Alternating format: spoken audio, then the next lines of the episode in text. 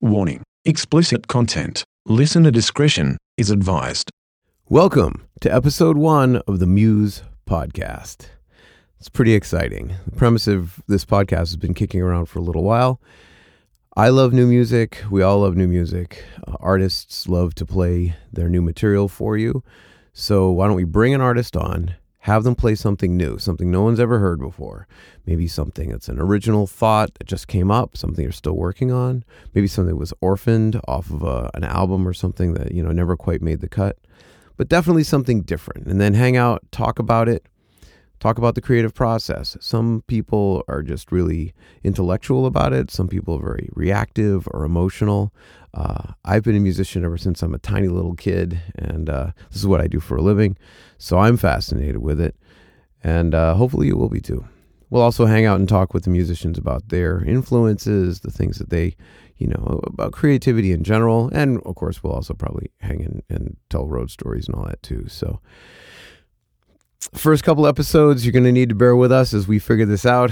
Um, you know, we're we're figuring out how the format's going to work, just like anything else. But figured rather than you know doing this over and over and over again until it's perfect or whatever, let's just start doing it and uh, take everybody with us. So hopefully you can come along for that ride and and uh, you'll get some. You can laugh at, at me acting like an asshole. So there you go. Speaking of which, uh, un- un- unedited, uncensored, uh, what you hear is what you get. I think it's really important that you know everybody knows this isn't a commercial endeavor. This is just something that we're doing because we love it. I love this. I love listening and talking to musicians, and uh, hopefully, you know, we'll be able to sustain this over the next couple of years and talk to some really fantastic people. Speaking of great people, first episode, Matt Carano. He's a good friend of both Briggs and I. Uh, Briggs has played with him before. Uh, I haven't played with Matt. Um, Matt's a fantastic musician. Uh, he's best known for his work with Pale Fighter. If you want to listen to his work with Pale Fighter, you can listen to his album Swan Dive Bomb on iTunes or Spotify or any of that kind of stuff. My particular favorite Pale Fighter album is uh, Calliope, C A L I L O P E, Calliope, which you can find on Google Play. You'll need to go to Google Play to find that one, but it's uh, free to listen to, and uh, man, some fantastic stuff on that. Matt's also a music educator. You can see his latest project at themusicclass.is. Let me say that again themusicclass.is. Basically, an online educational resource. You can learn about how music is made, how to write music, how to read music, the structure of music. It's fascinating. I've been through it. He, uh, he was very generous and let me take a swing through the, uh, the whole website. And uh, man, some fantastic stuff on that. I'm saying fantastic a lot today, aren't I? Okay, some wicked good stuff. Speaking of which, we're coming to you from the seacoast area of New Hampshire, which is, you know, an hour or so north of Boston.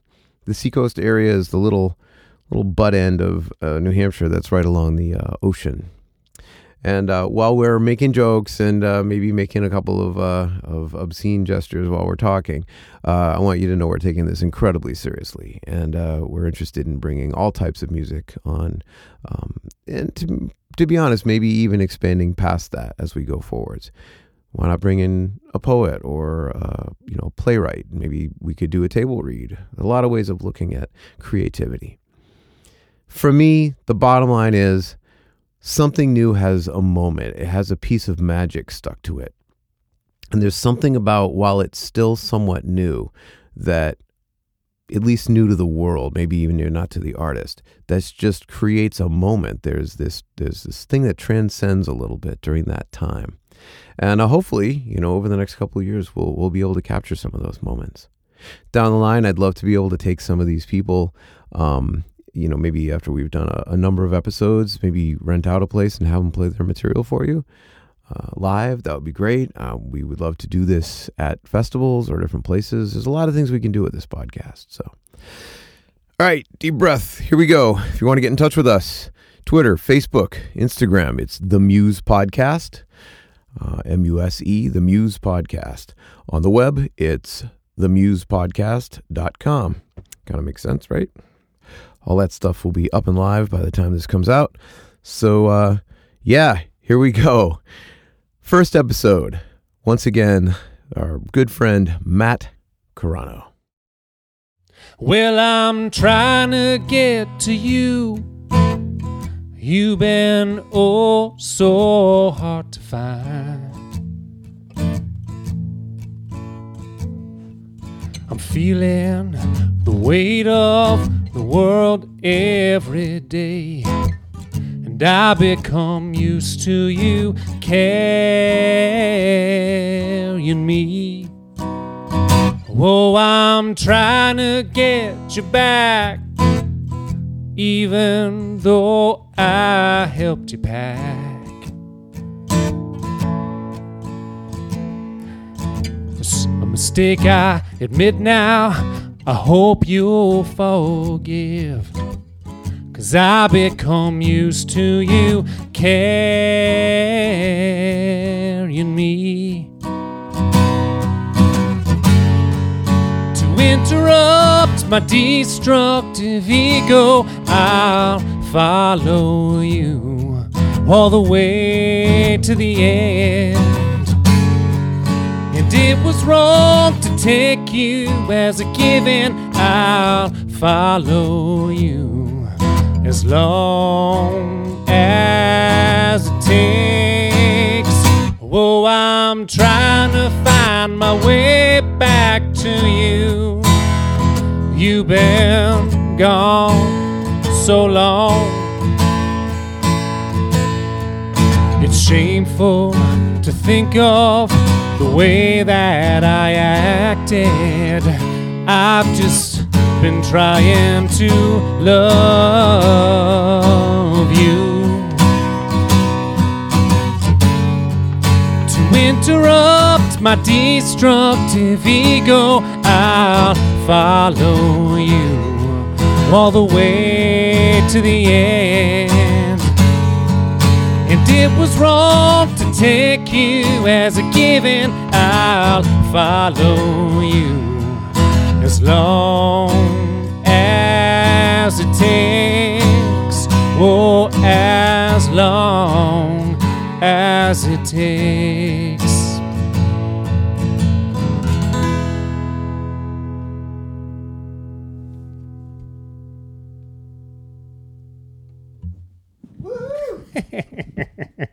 Wow. cool. Yeah. All right, ladies and gentlemen, this is uh, my good friend Matt Carano. Say hello, Matt. Hello, gentlefolk.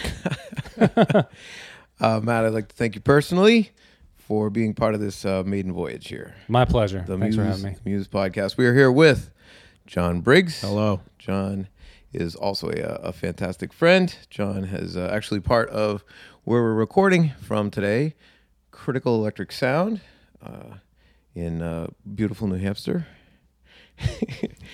and uh, yeah, John, you were here from like the beginning. I remember standing out here uh, on the on the hill, going, "I think we should we should build this place here." Yeah, absolutely. Looking out over the over the pond. Yep. Yeah, It was the right choice, I think. yeah, and I'm like, I think I'm gonna do this. And you're like, uh, you're overthinking it. I think you're overthinking it, which which could be uh, could be true, but uh, yeah. And so, uh, welcome everybody to the uh, to the first one, uh, the Muse podcast. The basic concept of this podcast is unreleased, unpublished material directly from the artist, uncensored, unedited. So, Matt, that was a fantastic piece. What was that piece called? Um, you know what? It doesn't even really have a title yet, but maybe it's uh, "Well, I'm trying to get to you." I don't know. It's the first line of the tune.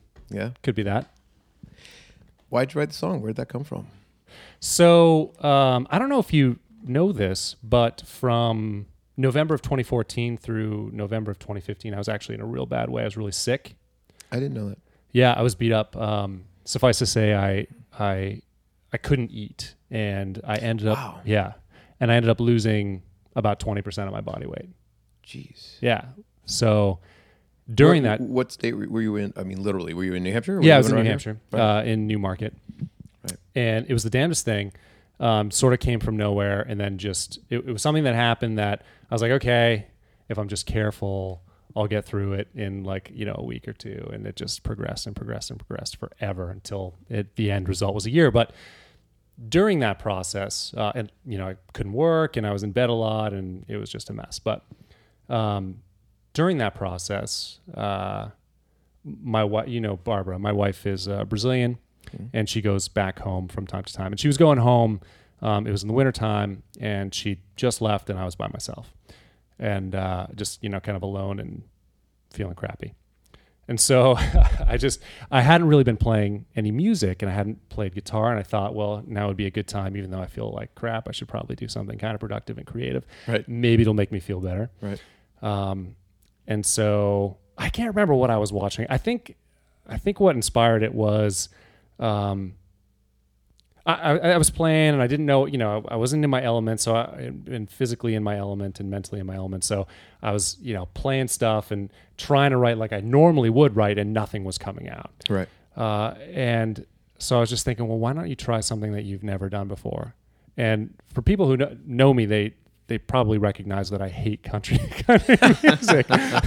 I mean, with the obligatory, you know, the Willie Nelson is amazing, you know, the Man in Black, all that. There's some Yeah. great ones, Right. but in general, this is probably mean to say, but I, especially modern country, it's it's basically adult contemporary music with a twang. It's it's the Right. s- most Sure. simplest bubblegum crap. Pop right. music. It's, one of the, right. It's one of the places where guys can kind of say I love you, but Yeah. not really. Right. Yeah. And it's, You can it's say it to your dog. Right.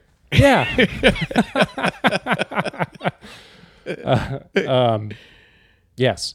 Uh, but it's even worse than like modern pop that like teenagers listen to because that's produced really well.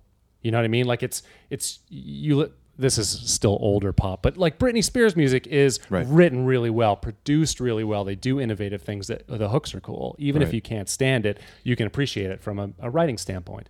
But modern country, it's hard to. It's Right. like eh, just this like vanilla crap. So I was like, I'm gonna write some vanilla crap. Sure. Oh, you, I see what you mean. So you're gonna wear the jacket rather than Right. refuse the jacket. Right. and in my head, I know what I was saying. I was like, what should I? I how would how would Conway Twitty do this? Right. Was what I said. And and the funny thing was, I I don't even really know Conway Twitty. Probably just the parody of Conway Twitty that I see on From like Family on Family Guy. Sure. so like, what would the parody of Conway Twitty do? Starts with a nice shirt. So I didn't put one on. I was in my jams. That's fine. but I was I, I, I, that was going through my head, and I was thinking about, and you know, the funniest aside, the emotional aspect was thinking about how patient Barbara is to deal with me, like a complete bastard, sick, not feeling good, snappy, just whatever, weak Right. in bed. Like this woman is a saint. She has ridiculous amount of patience to put up with me complaining and and not feeling good all the time. And I was just thinking, you know, her gone and me missing her and wanting her back and appreciating her for what she was and and sort of going through the mental exercise of what I would be if she left. And Right. so that's that's where this song came from. Right. So, uh, could you, uh, what are the, the words in the chorus so that we can uh, put it back together again? Well, the chorus is uh, oh, and, and okay, and then the last part of this is I, you know, I'm afraid of flying. Oh, okay. Go ahead. So I have never been to her home, which sucks. It makes me feel like a bad husband. Oh, I see what you mean. Yes. Uh, uh, okay. Well, and, and feeling like very uh, trapped in Right. that. Like I should be, I should, and I should have, Hmm. and I'm working for it, but it's still it's one of those things. And I, don't- you know, I don't, I don't like to talk about it too much, but, um, but anyway, it's it's a very does that show up in the song? yeah, because so that's and that's the chorus. So the chorus is to interrupt my destructive ego. I'll Right. follow you all the way to the end. Right. Um, it was wrong to take you as a given. I'll follow you as long as it takes. Right. And it's it's sort of like a I'm just sort of promising that if you did leave, and it's funny, she's had this. She's she said, well, if everything, if anything ever went wrong in our in our marriage, I would just get on a plane and go home, but I would leave you my address, like like Oh, yeah. right, Yeah. so that you can come get me. And it's sort of it's almost like I'm promising that if you did, then I would fucking come and. Well, you're and get talking you. about you're talking about carrying throughout this the, the piece too, right? yeah.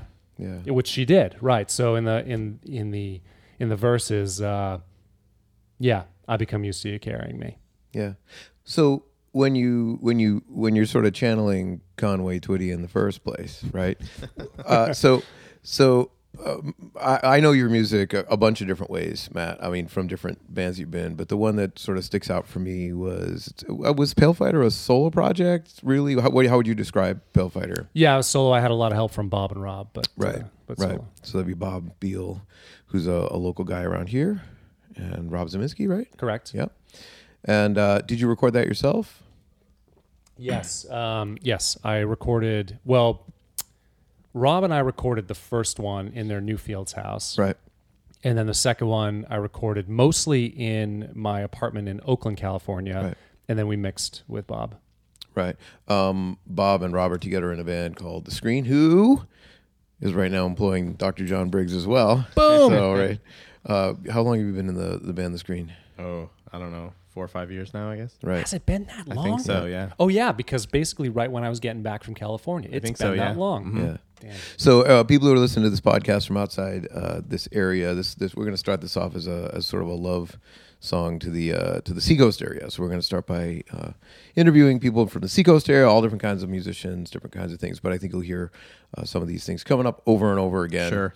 There's certainly the guys in the screen have been around for a while, and uh, they they play in other bands, and you know, hopefully over this time you get a little better idea of how the uh, how the scene works around here. But so you were saying, uh, so you, you recorded the Pale Fighter stuff. I would not describe the Pale Fighter material as country in the least. No.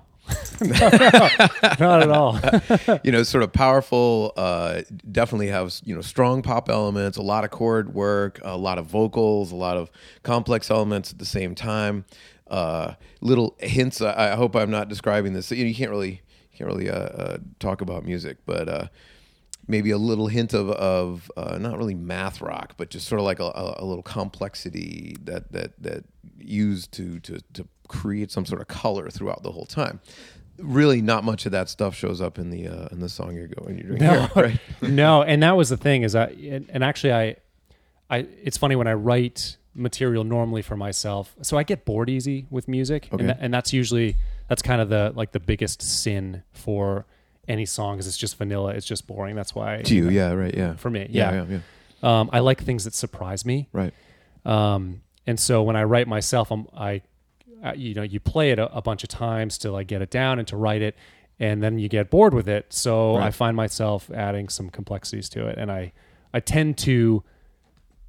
I think I tend to overwrite a lot of times, and so uh, in more recent material, I've tried to say, okay, what's the let's try to be more accessible. Not like that my music wasn't that. I mean, it's not like that mathy. The screen. is no mathy, no but I- but, no but no, you know what I, I mean. don't mean to characterize it that way No, Right. I, but I, all I'm saying is I'm more humble than to think that my music is like too brainy for the normal No, person because no. it's not. No. But it's just kind of some uncommon chord Yeah. structures and, Yeah, and yeah. melodies and, and you know odd time signatures occasionally that sort of thing yeah, that you don't always encounter in Yeah. you know pop music or whatever. so I'm trying to be a little bit more more accessible than maybe I have been. well do you And, did, uh, but i mean again don't i apologize for being super blunt do you do you like the piece that you just played or you do dislike it I do. yeah see that's the thing i'm, I'm kind of feeling like that was a real success i mean you got to point out it's very personal on one level um, it's kind of universal at the same time i don't think it was because you had cool chords that the song was so good. Oh no, I mean it's just a standard E to A type of thing, right? With the Right. the two and the six in there, so it's you not nothing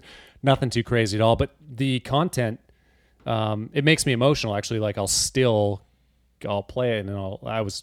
I hadn't played it in a while, and I Yeah. played it yesterday to get ready for this, Yeah. and like maybe a little teary. I was Yeah, like, you oh, kind of jump into it. Yeah. yeah, Would you be against? uh Now that we talked about it, would you against playing it again? no, and hopefully I'll do a better job this time. No. no, no, That's- you guys need a beer. You're all good.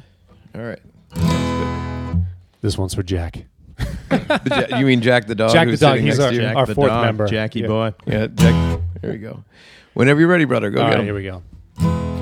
Well, I'm trying to get to you. You've been oh nope. The best part about this is how much on the spot you guys get to be. I don't mean to put you on the spot. No, and you can edit it or not. I'm fine. No, there's no no editing. Here we go. Oh, okay, all right. go get him. Well, I'm trying to get to you. You've been go. What the hell? you've been. Uh, you've been oh so hard to find. There you go. John Cheat sheet Briggs. always helps. All right, take three. This is one. This one's for for real. I'm sorry for putting you on the spot. Make it do it. No, I don't mind it. I'll do it. I think it'll be great to hear the song again. Go ahead. Okay. Well, I'm trying to get to you. You've been oh so hard to find. And I feel the weight of the world every day. But I become used to you carrying me. Oh, I'm trying to get you back, even though I helped you pack. A mistake I admit now, I hope you'll forgive. Cause I become used to you carrying me.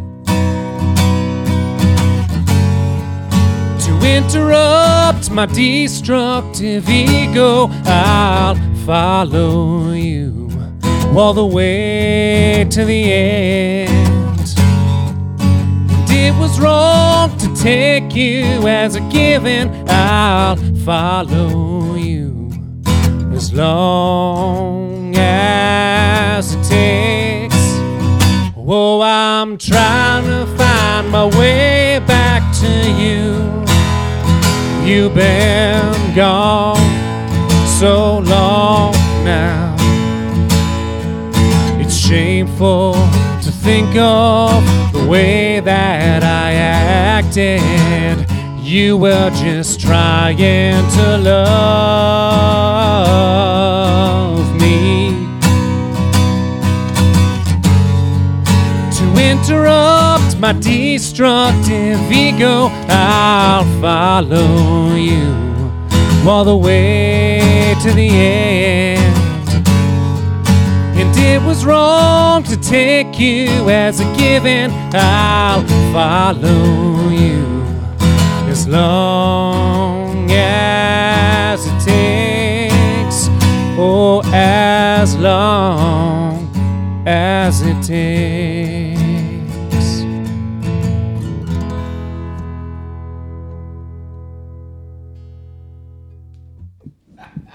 Cool. Thanks. Totally worth doing a second time. I'm sorry for putting yeah, you on yeah. the spot Oh, like no, that, come on. man. It's fantastic. You need a you, you got a stand? You all good? Cool.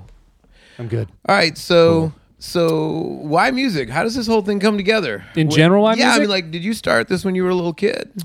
Yeah, so some of my earliest memories are of me singing, actually.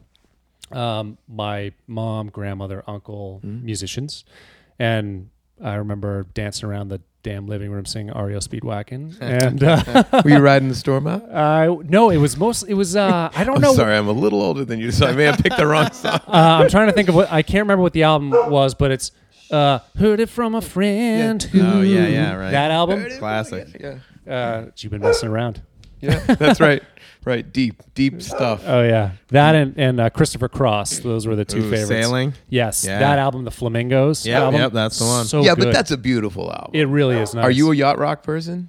Yeah, of course. Okay, good. All right. well, I don't know. no, you know what? You know what's really cool. Hang on a second, Jack. Come over here. Get over here. Get over here. Come on. Come sit down. Um, you know it's great when you introduce somebody to something that's totally cool and they haven't heard it. So whenever anybody says anything having to do with some smooth rock, smooth, smooth stuff, I always like have to ask if it's yacht rock. If you haven't heard Yeah, yacht yeah, yeah. rock, yeah. dude? What a fool believes. I'm saying- Fool Oh, believes is good.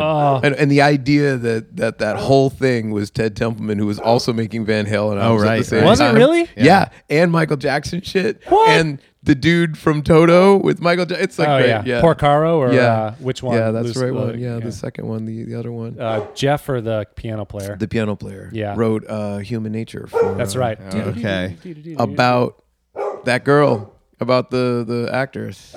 Not uh, Rosanna. Yeah. Everybody loved wow. Rosanna. Yep, same thing, same Oh, All guy. I want to do when I wake up in the morning is see you there. Go save Jack. I'm going to save Jack up right there. All right. All right.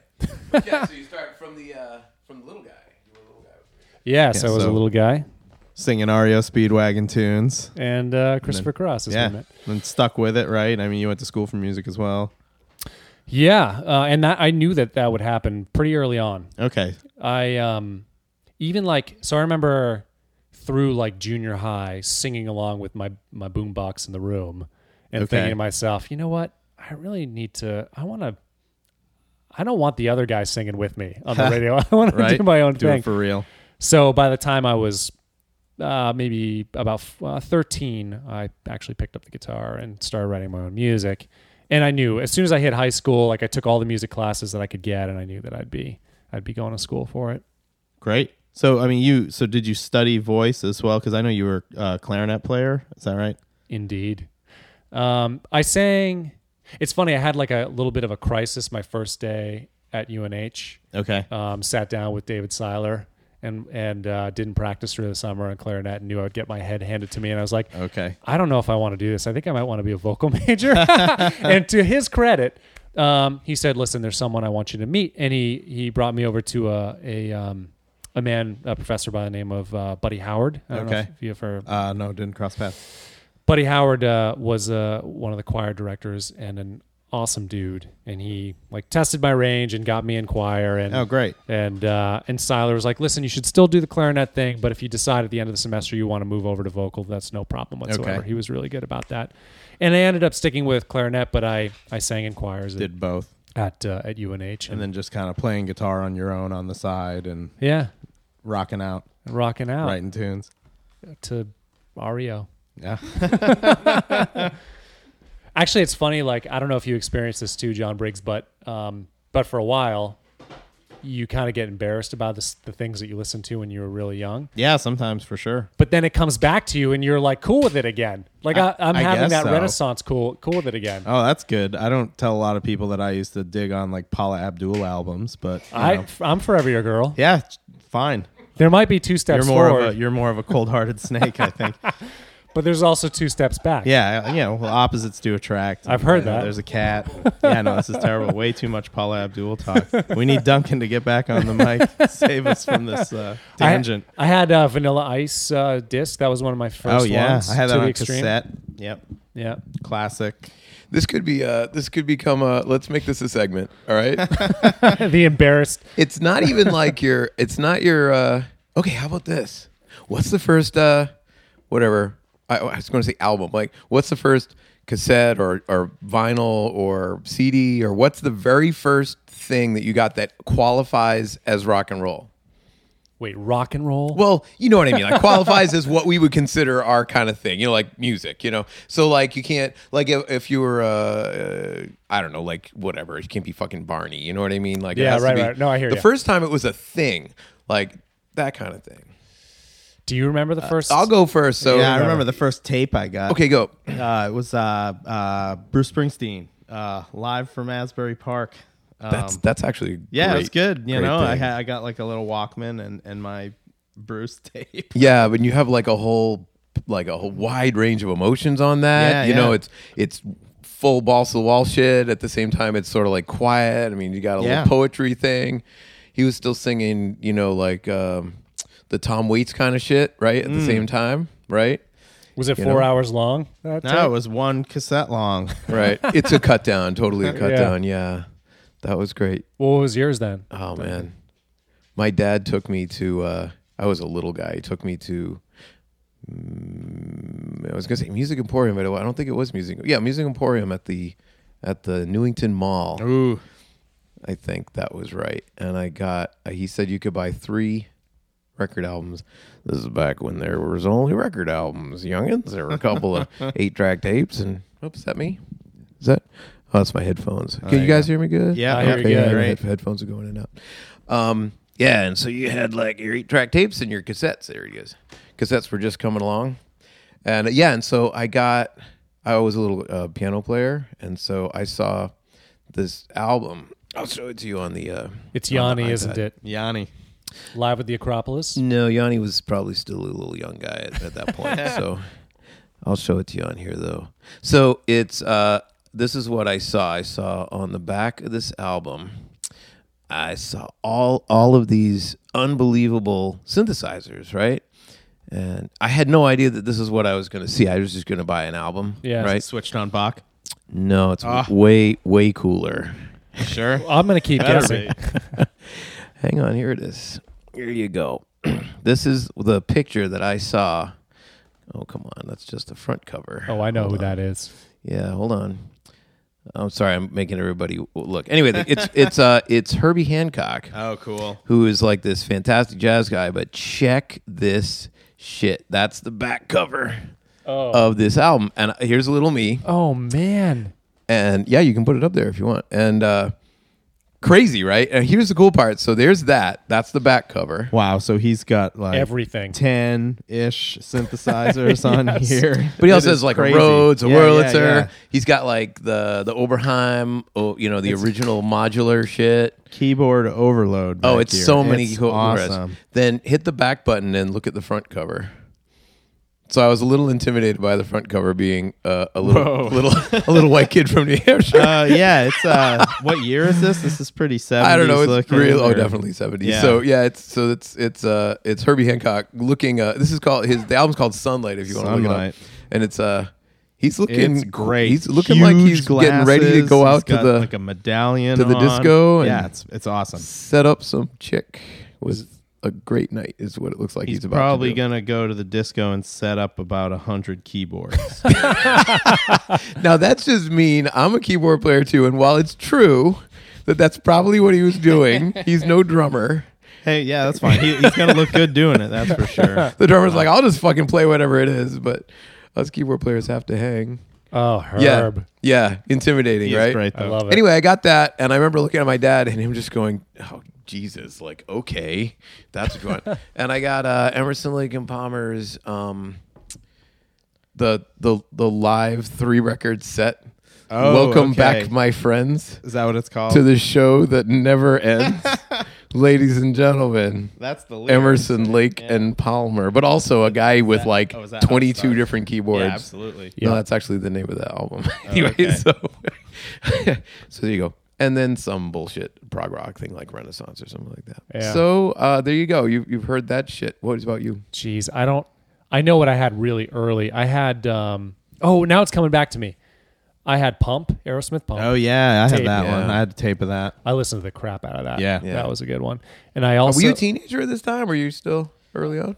no, I would have been. No, that's gotta be like- 10, 11. That's Yeah. what we're looking for is that early stuff. Yeah. Okay, right. I yeah. can't think of anything before. that. I think that's when I had my. That's first the one where Walkman. there's a truck on the cover and it Yes. looks like it's fucking another truck, right? Yes. Ye- right. Yeah. Thus That's why Pump. they called it Pump. they did. You probably didn't get that when you were 10, but yeah. no. Okay. But now my future self is talking to my past self, and now my past self does get it. Going, hey, you were so badass. Matt just Check out figured those- out what love in an elevator means. too. Fucking truck. Wait a minute, Yeah, right? Crazy. living it up when you're going down. Yeah, right? It was in Oh. the video and everything. Oh, so it was that. I also had Weird Al Fat. oh, cool. Yeah, so it was kind of a good So yeah, I good. had some Weird Al tapes early on Amalgamation as well. of Yeah. material. Probably Belle Biv DeVoe came came soon Oh, after right that. on. That Poison. was a sexy, sexy, sexy album. It was good. That was was it a Especially slap it up? Flip it, rub it down. Flip it, down. Oh, Yeah. no. Yeah. So, uh, true story. Uh, I lived in a house called the Purple House. John yeah. Briggs uh, hung out there a bunch. Okay. Indeed. Hold on a sec. Oh, Hold on. Oh wow, so you had like Love in an Elevator and Janie's Got a Gun. yes, That was a big Don't album. get mad, get even. yes. That was a monster. Young Lust. That was a cover, right? Yeah, everyone had that tape. Oh, F I N E fine. Oh, Talk about right. country songs. There you go. It is a country. That's a tune, isn't country It? song. Ah, F I N E fine. It's Yeah. like, yeah, absolutely. Huh. I mean, well, Aerosmith's version of a country song, right? Now he's doing country though. no, they- I know. How yeah, fucked up is that? That's weird. So hang on, the the purple house So, was uh, this this hou- this house in Newmarket, right? Newmarket, No, New it was Hampshire. in Dover. Dover right? across Dover, from, New uh, Hampshire? from the high school. then I have never been there. I went to the one you were in, in Oh, Newmarket, okay. but yeah. Different place. Uh, a bunch of us, a bunch of bunch of uh, ten of us lived there. Well, No, maybe seven of us lived there. And uh, but anyway, they made me throw that album. They saw that I had poison, and they made me throw that. By album. Bill, Really? Bell, Bill DeVoe. DeVoe. That was that's a shame. That was like you said. You know how like something you, you, you like it and you don't like it, and you realize later on you like That's it. right. That's a fucking great album. Yeah. If you can hit it, it doesn't handle the test of time very well, but No, yeah, but if you can go there, it's still good. yeah. might Once get you it. pass the retro, then it's like yeah, maybe that's a s- hot album. Maybe seduce the wife with it. Well, Yeah, give it a shot. you mean you haven't done that already? I, no, but uh, Well, there you go. See, you spice it up a little with the. Yeah, uh, the, the me and the crew the used to BBD. do her line a lot. That would be the one that gets it. yo, slick blow. Yeah, that one too. Whatever works. Did you just call me slick? No, Barbie, I didn't. So what else? So so what? So uh, you got Aerosmith Pump and some uh, Weird Al. And- right? Other early influence stuff. When was the first time you like fell into love with like really fell in love with like a record? You were like, oh Jesus, that's that's the album, the CD, that's the. I gotta say the I just can't most stop listening to this. the most influential album of my life. Uh, I hated at first, yeah, hated, and it just grew on me like a plague. And now, like uh, I, I recognize it for its brilliance. It'll nothing will ever impact me the same. And that's okay, computer. oh yeah, that's a hell of an album, Radiohead. yeah. just crushed me and once I realized exactly what they were doing, which is everything. Like they paid attention to everything. Yeah, Radiohead OK Computer was a it was a massive album for a lot of reasons. I think it was one of the first, I don't say first, but it was one of those albums that was uh, uh, right on the face, super artistic. Just Yes. not fucking caring about commercialism in the least and became a commercial success rather than in my opinion rather than in spite of that but because of that where it you looked out my grandfather from forever ago i played some early things that i wrote for him and he, he he just sort of didn't like any of it and he just looked at me and he goes you should never ever ever underestimate the audience ever because i was just a little guy trying to make popular kind of music Yeah. and he just looked at me like just basically gave me a, a you know sort of a mental slap right there just like never underestimate the audience he was a musician in the 40s and uh, that's that album was like that like Yeah. they're just like no we're not going to try to do something popular we're going to do what we like fuck everything and everybody rose to it what a great album Yeah. It's funny, like, and I've, I experience that a lot where I will not like. So, it's more like I don't. It e- it can irritate me. Something can I can listen to music and it can irritate me, and it just for some reason like I, I don't know what it is. It's just it's not what I was expecting. it- What what I was talking about before. I need to be surprised. I need something different, and just for that, parts of it irritated me because I wasn't used to that tonality, that sound. Um, but then as it, it was sort of forced upon me in, in my college dorm, like I just, it was coming from everywhere. Yeah, everyone had that. on, Right. yeah. From, uh, I, Chemo and John lived across the room, Oh, uh, okay. the hall, and it was like blaring at me all the time. I would- actually, what, what uh, I didn't have a computer. And so I would go in, our, uh, we had a buddy Chemo. Um, I went in to like write papers on his computer and they would be playing that album over and over and over. And then I start, my musical mind started turning on it. And I'm like, oh, wait, no, that's a line of five in there. Oh, yeah, that's kind of cool. Or, oh, wait, yeah, look at how the thing like cascades from left to right. Or, oh, wait. No, no. And I just started like getting these little nuggets from it until I, I woke up and I, and I just was amazed at how brilliant, how, how much intention they put into it. there's so many reasons why people love music, right? And I think one thing, these are just my opinions, uh, but throwing it out for maybe uh, you propose this idea, like a lot of people just love that hug that it gives them. So like, if you're in a shitty mood, you just fucking turn, you know, rage on, you put a bomb track on or something. That is going to immediately embrace me Yeah. it's going to go big hug. There are other people out there that know what this is like. Here's your feelings right now, right? Just reflected back at you. It's this instant thing. It's like taking a, you know, it's like just just whatever, dropping a shot of Jack Daniels. It's Like that's going to happen right now, right? But I think that's cool. I think just like really amazing novels, uh, amazing long stories, things like that. A novel's probably a good example. You know how you read a, a, a book that somewhere down the line you realize that you're just in completely engrossed in. A lot of the times it's going to take you a couple of reading sessions to get through the bullshit. And it's not that it's bullshit, it's that it's not giving you what you want, right? And I think for me, albums like that uh, when I was a, a little guy, I had a I was about classical music, right? So everything's always in tune, on time, everything's Yeah. perfect. Oh, yeah. I remember listening to Kind of Blue, like my friend was playing Kind of Blue when I That's went over, another and just favorite. going, "This sucks," right? You know, it's like I'm like I don't know, thirteen or something. What? No, because I'm going like because it's out of tune Yeah. and the guy's not playing right. Yeah. And It was I just didn't get it Yeah. right.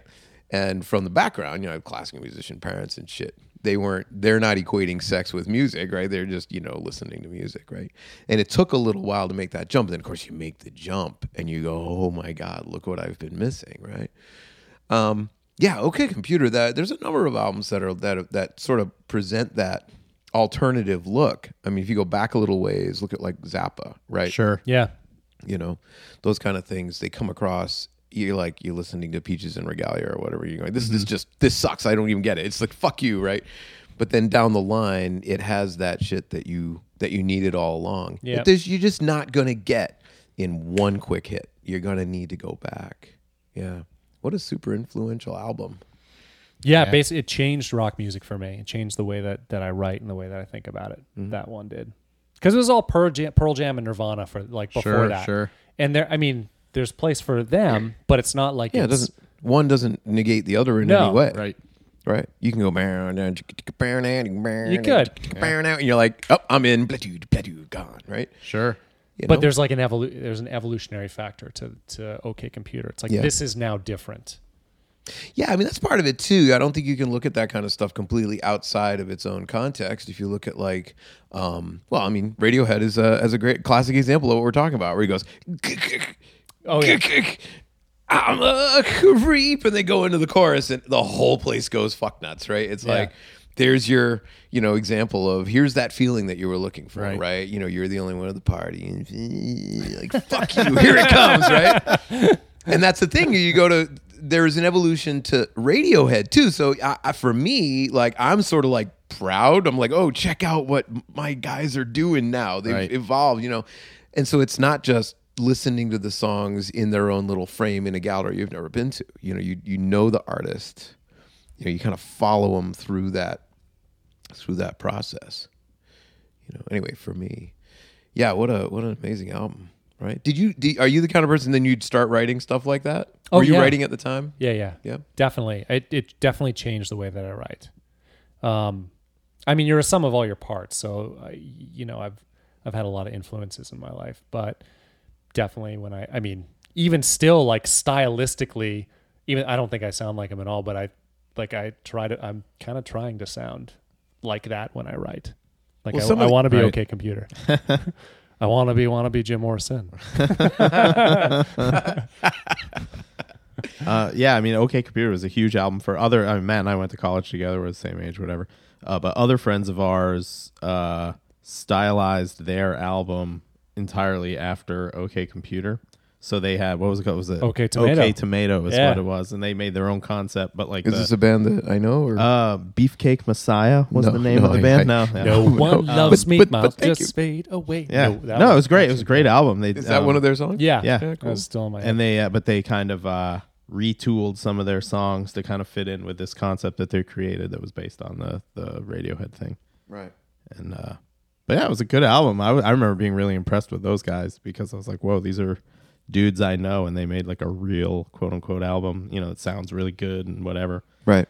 Um, but that I that idea of reaching through your influences y- y- uh, th- that's well i mean it's interesting it depends what you're trying to make but if you're going to make what everybody would call popular music i mean the, the idea of that music would be that it's going to be relatively simple to communicate Yeah. if i'm listening to something popular the expectation would be that i can get it relatively quickly that's why you get the chorus you know that, that says the same thing 22 times in a row or whatever but at the same time, what influences are you going to use? You're going to expect the listener will have heard something some somehow similar to this, right? And that they're going to have that sort of stereotypical reaction. I don't think people are as as analytical as I'm being right now. But if you go tick, jack, boo, tick, tick, boo, tick, tick, tick, boo, tick, tick, boo, like the stereotypical reaction is the girls will probably go up and dance and they'll probably try to get their boyfriends to dance and whatever that kind of thing right Yeah. and then you end up with like love shack or something right but that's not a bad thing it's just that's what dance music is right so if we said hey we're going to write a song and it's going to go "Ba-jack, boo-jack," now you're going to go well how do you do you reflect off that do you embrace it are you going to make Right. fun of it right you know how does your musical experience fit that so i don't think you're you're not plagiarizing a song you're just using that influence right yeah. so it's interesting when you start looking at okay well what happens if okay computer is your popular music reference right Right. Remember how That's right. bands bands did that with uh, Tool too, Right. Right. Sure. And so, and it's almost cool that you're like, I'm making popular music that is referencing like this really sort of, I don't want to say niche band. I mean, they're very, they're like super popular niche band, you know. And uh, But not the most accessible is the thing. Yeah, which Right. is it's almost like now you're cooler than if you were copying Love Shack or whatever, right? Right. like, oh, you copy Love Shack, it'll be easy. But if you copy, not copy, if you're using that as like a, a jumping off point, but if you're going on the bass and then the drummer's doing some bullshit, it's like okay, now it's like, oh well, they're cool because they're you know using this, but uh no, but that's the thing. So like listening to the Pale Fighter stuff. I didn't get that. I didn't get like this. Oh, Good. this dude is like just copying this thing and Good. then writing his own lyrics and all that. I mean, that was where at least my attraction to it was. Uh, can you still hear the, the Pale Fighter stuff? Is there a way of, of, of the people who listen to this podcast can listen to Pale Fighter?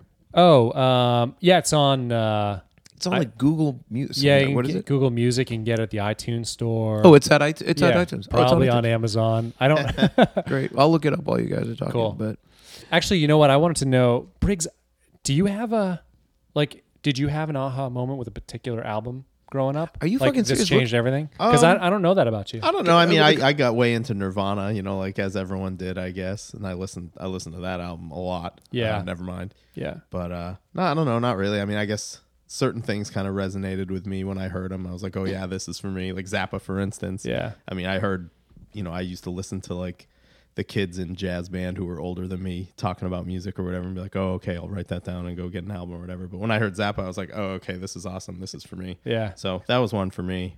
But Cool. Zap- no- nothing in particular, no like aha sort of moment. Zappa was cool because you get the bonus of him saying bad words. Yeah, and exactly. Saying shit that your parents don't want you to know. Right, he's totally. I funny. love it. Yeah. I love Yeah. everything about it. I remember hearing "Don't eat the yellow snow." off Yep. the- what's the live? the live.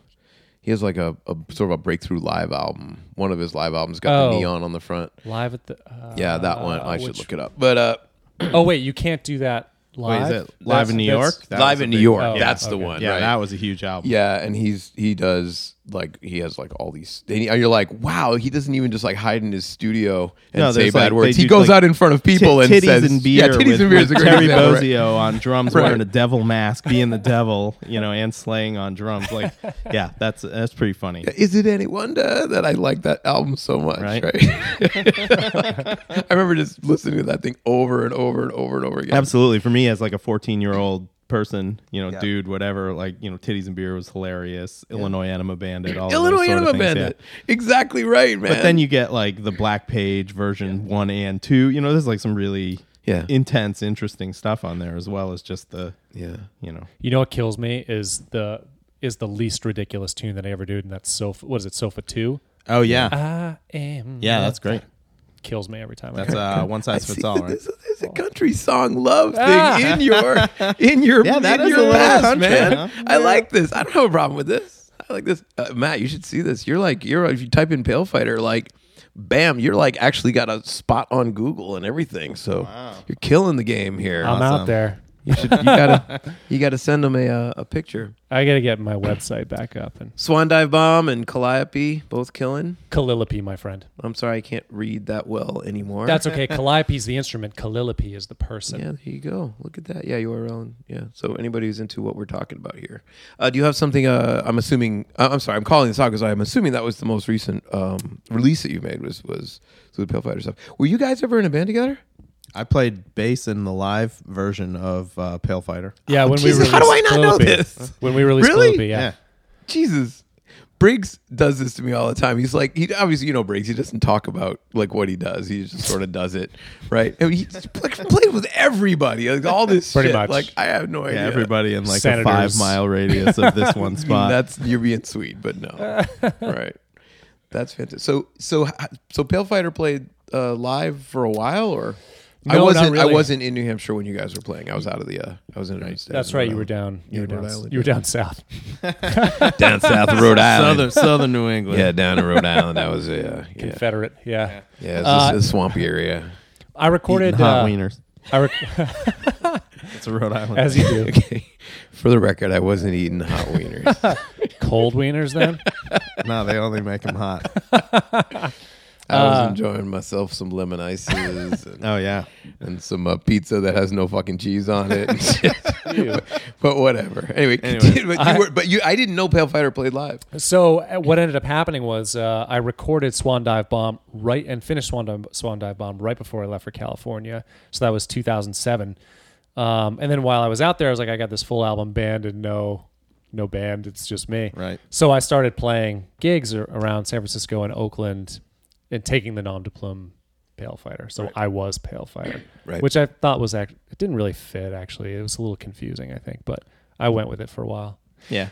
It- later on, that became what everybody does: is name themselves some word. So that's Yeah. where it is right now, right? You know? So you were ahead of the curve on that one a little. Uh, but I, I- I so I, when I came back, I did the uh, I recorded most of Calliope, like I said, when I was in California, talking sort of about my experience there. Had a breakup, um, and uh, and then we got back, and I was ready to release it. Um, Briggs and a few friends also played with me in a, a couple of release shows, Yeah.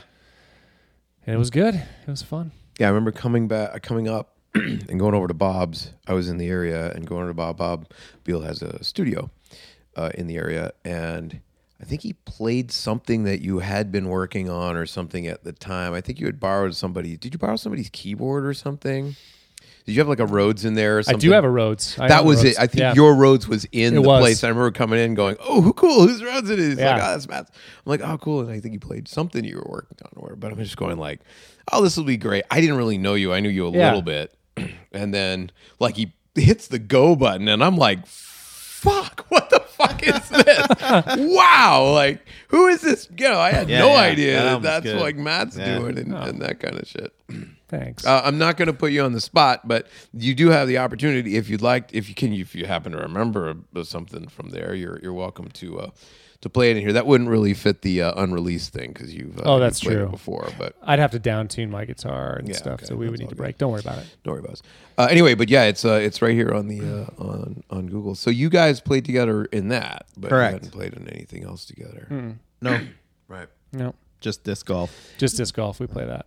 So let's we have to talk about that for a sec. Sure. So I, I learned to play uh, disc golf uh, from Bob. Bob taught me how to play, which is weird because he doesn't uh, Keep talking about this guy. he doesn't throw forehands. It's like he were here. we'll, He's we'll, haunting we'll- us. we'll get we'll, we'll have him on, but um, but he doesn't uh, he doesn't throw backhand, and I'm I'm more of a backhand thrower than a forehand thrower. But uh, for those of you who know, disc golf is basically uh, what you'd think you're you're throwing Frisbee golf. like frisbees, but they're but they're lethal and, and smaller, and you can throw them wicked far. yeah, you And- don't want to catch one. Yeah, you wouldn't want to That'll catch one. hurt. And the, the point of it though is that uh, you know you're throwing them towards a basket, trying to hit the chains. And the reality though is that it's not like a golf course usually plays. Fucking people set it up in like stupid forest shit and stuff, so you hit the trees all shit like that.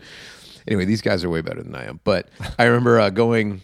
I don't think you were, you were along when, when when Matt played. Uh, Matt came along the first time. And Bob's like, yeah, yeah, you got to play with Matt. It'd be great. And Matt just, uh, you know, as you get better at disc golf, you can throw cooler discs. You know, you can throw heavier discs and discs that have a little more uh, action to them and all that. And I remember you just whipped out like this fucking star, like a T Rex or something. It which is a if- T-Rex, Which if yeah. I threw, it would just immediately fall over and die, right? And you just kind of like huck it, and you hucked it, and it, it goes like the wrong way, and then it comes back the other way, and then when it, fin- it finishes, like goes stonk right where it's supposed to go. I'm like. What the fuck was that, right? But I'm trying to be cool. It's my S curve. It- yeah, but you're but you're you're you're throwing uh, uh, Anheuser, right? So Yeah, it's yeah. like basically you're throwing it so hard it's going the wrong way, and then it's coming back the right way, and the the sum total of it is that it goes fucking straight forever. Anyway, um, I know it's hard to hard to put onto a podcast, but yeah, you were a Disc ma- golf. major major inspiration to uh, to to my disc golf thing. So I'm like, fuck that! I'm getting a destroyer and a T Rex. Yeah. And I can totally, I can totally overthrow the destroyer now, but I still have trouble with my T Rex. nice. It's not really a backhand disc. I still have trouble with my T Rex. actually, that's that's actually really true. Yeah. I do have trouble throwing the T Rex. Short arms. Anyways, disc golf. It's more fun than it sounds like. Oh, It's actually stupid fun. Also, you you know, you guys we you get out early and everybody has beer and it's it's a it's a real chill time. And there's actually a lot. There are a lot of courses around here you wouldn't think in this, you know, but there are. Yeah. I played the Manchester course a couple weeks ago, and Oh, I it's haven't really been. great. Yeah? Yeah. Cool. Well, it's also great because if you're a musician, you can play a late gig. You can get up Yeah. and play disc golf at eleven or something. and Yeah, it's, pretty r it's- laid back. It There's a fits the ton of musician's musicians lifestyle. that play disc Yep. golf. It really does. Yeah, there may be a lot. interesting, Of, yeah, yeah. I don't smoke dope, but a lot of people smoke dope while they're out there in the. Uh, I would tell you, by the way, too. I just don't smoke dope. sure. but Yeah. yeah, it's kind of a disc golf thing, I guess, or it Yeah. can be. It doesn't have to be. Can well, be. I know that when uh, Bob was was sweet and got uh, we he helped me buy like the first set of shit that I got, and he's like, "You're gonna need this bag." And da- da- da. I remember getting the bag, then going. Oh, this is where you put your water bottle, right? And it's like this little, it's like this little pocket, way, can-sized. way too small for a water bottle, right? And I'm like, what the fuck? He's like, that's where you put your beer. I'm like, oh, that's where you put your Right, beer. right. I'm the keyboard player. He's a guitar player, so those guys are always cooler. I don't. I don't think I've seen one that actually comes with a bottle opener though. They should. Someone should do that. Right. There's usually That's not like the a worst idea, stump or a right? bench or something that you can open. Yeah, with that's your own. true. right. Right. Cans are easier to pack in and pack out, That's anyways. yeah. that's- So, uh, so you were telling me before uh, we started the podcast that you are working on some music education shit. Lay it on the people. yeah. Uh, so, um, well, as I mentioned before, I you, I have a music education background and degree. Right. And education's really important to me.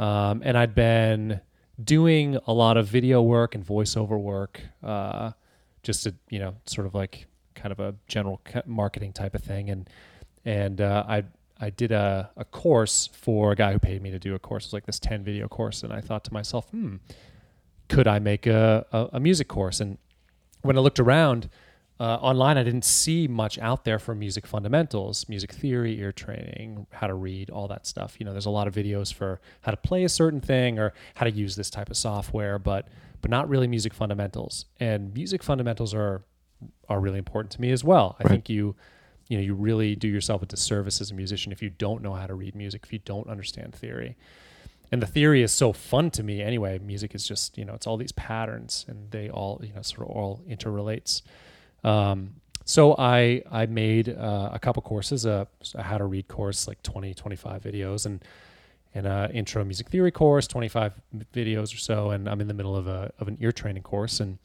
um, my my e-learning platform is called the music class Okay, and, so it's the music class. and uh, you can mu- the musicclass.is is uh how you can find it So, uh, when you're doing like uh, how to read, right? Is that from like a guitar player standpoint or a piano or just like reading in general? How did you approach it? reading in general, but I all I think the best instrument to learn ear training theory, how to read music is actually the keyboard, is the piano, just because Right. it's so sequentially laid right out there. So how I do it is on the bottom of the screen, you always have a keyboard that lights up when a note plays, so you can see which note is getting hit as a note appears on the staff, so you can really equate the visual Right. to the audio. That's how I do it. Right. I think I think the reason why most music schools and, and most young people, if they get really serious about music beyond just playing in a band, I think they, they approach the keyboard for a lot of reasons. One, you can play all of the notes of the other instruments. Because Yep. like a flute is only two octaves of stuff. That's right. The other one is you can totally see what you're doing. Yep. And I think the big one is that you can only play each key or you can only play each note one way. Like you can only play it by hitting this one thing. That's I was right. thinking the same thing. Yeah. All the notes are there, and there's only one way to do each one. Right. Whereas on like a guitar or bass or something, there's multiple Four spots where you ways, can yeah. play the same pitch of the same note. Yeah, I think it's also it's a machine where like if I'm playing, I don't play it well, but if I try to play the saxophone, I mean, you're actually breathing the the life into the note. You're going here is the note, right? And you have all this control over the note and you can do all these different things. You know, um, I think the as you go into the stringed instruments, they get a little more machine like, but the the piano or the keyboard is like the least connected to your body. The like, breathless monster, Stravinsky. Did you? Oh yeah, you saw right. that, Yeah, yeah, yeah. So you're like, but you press the note, and uh, and then the m- machine does the work for you.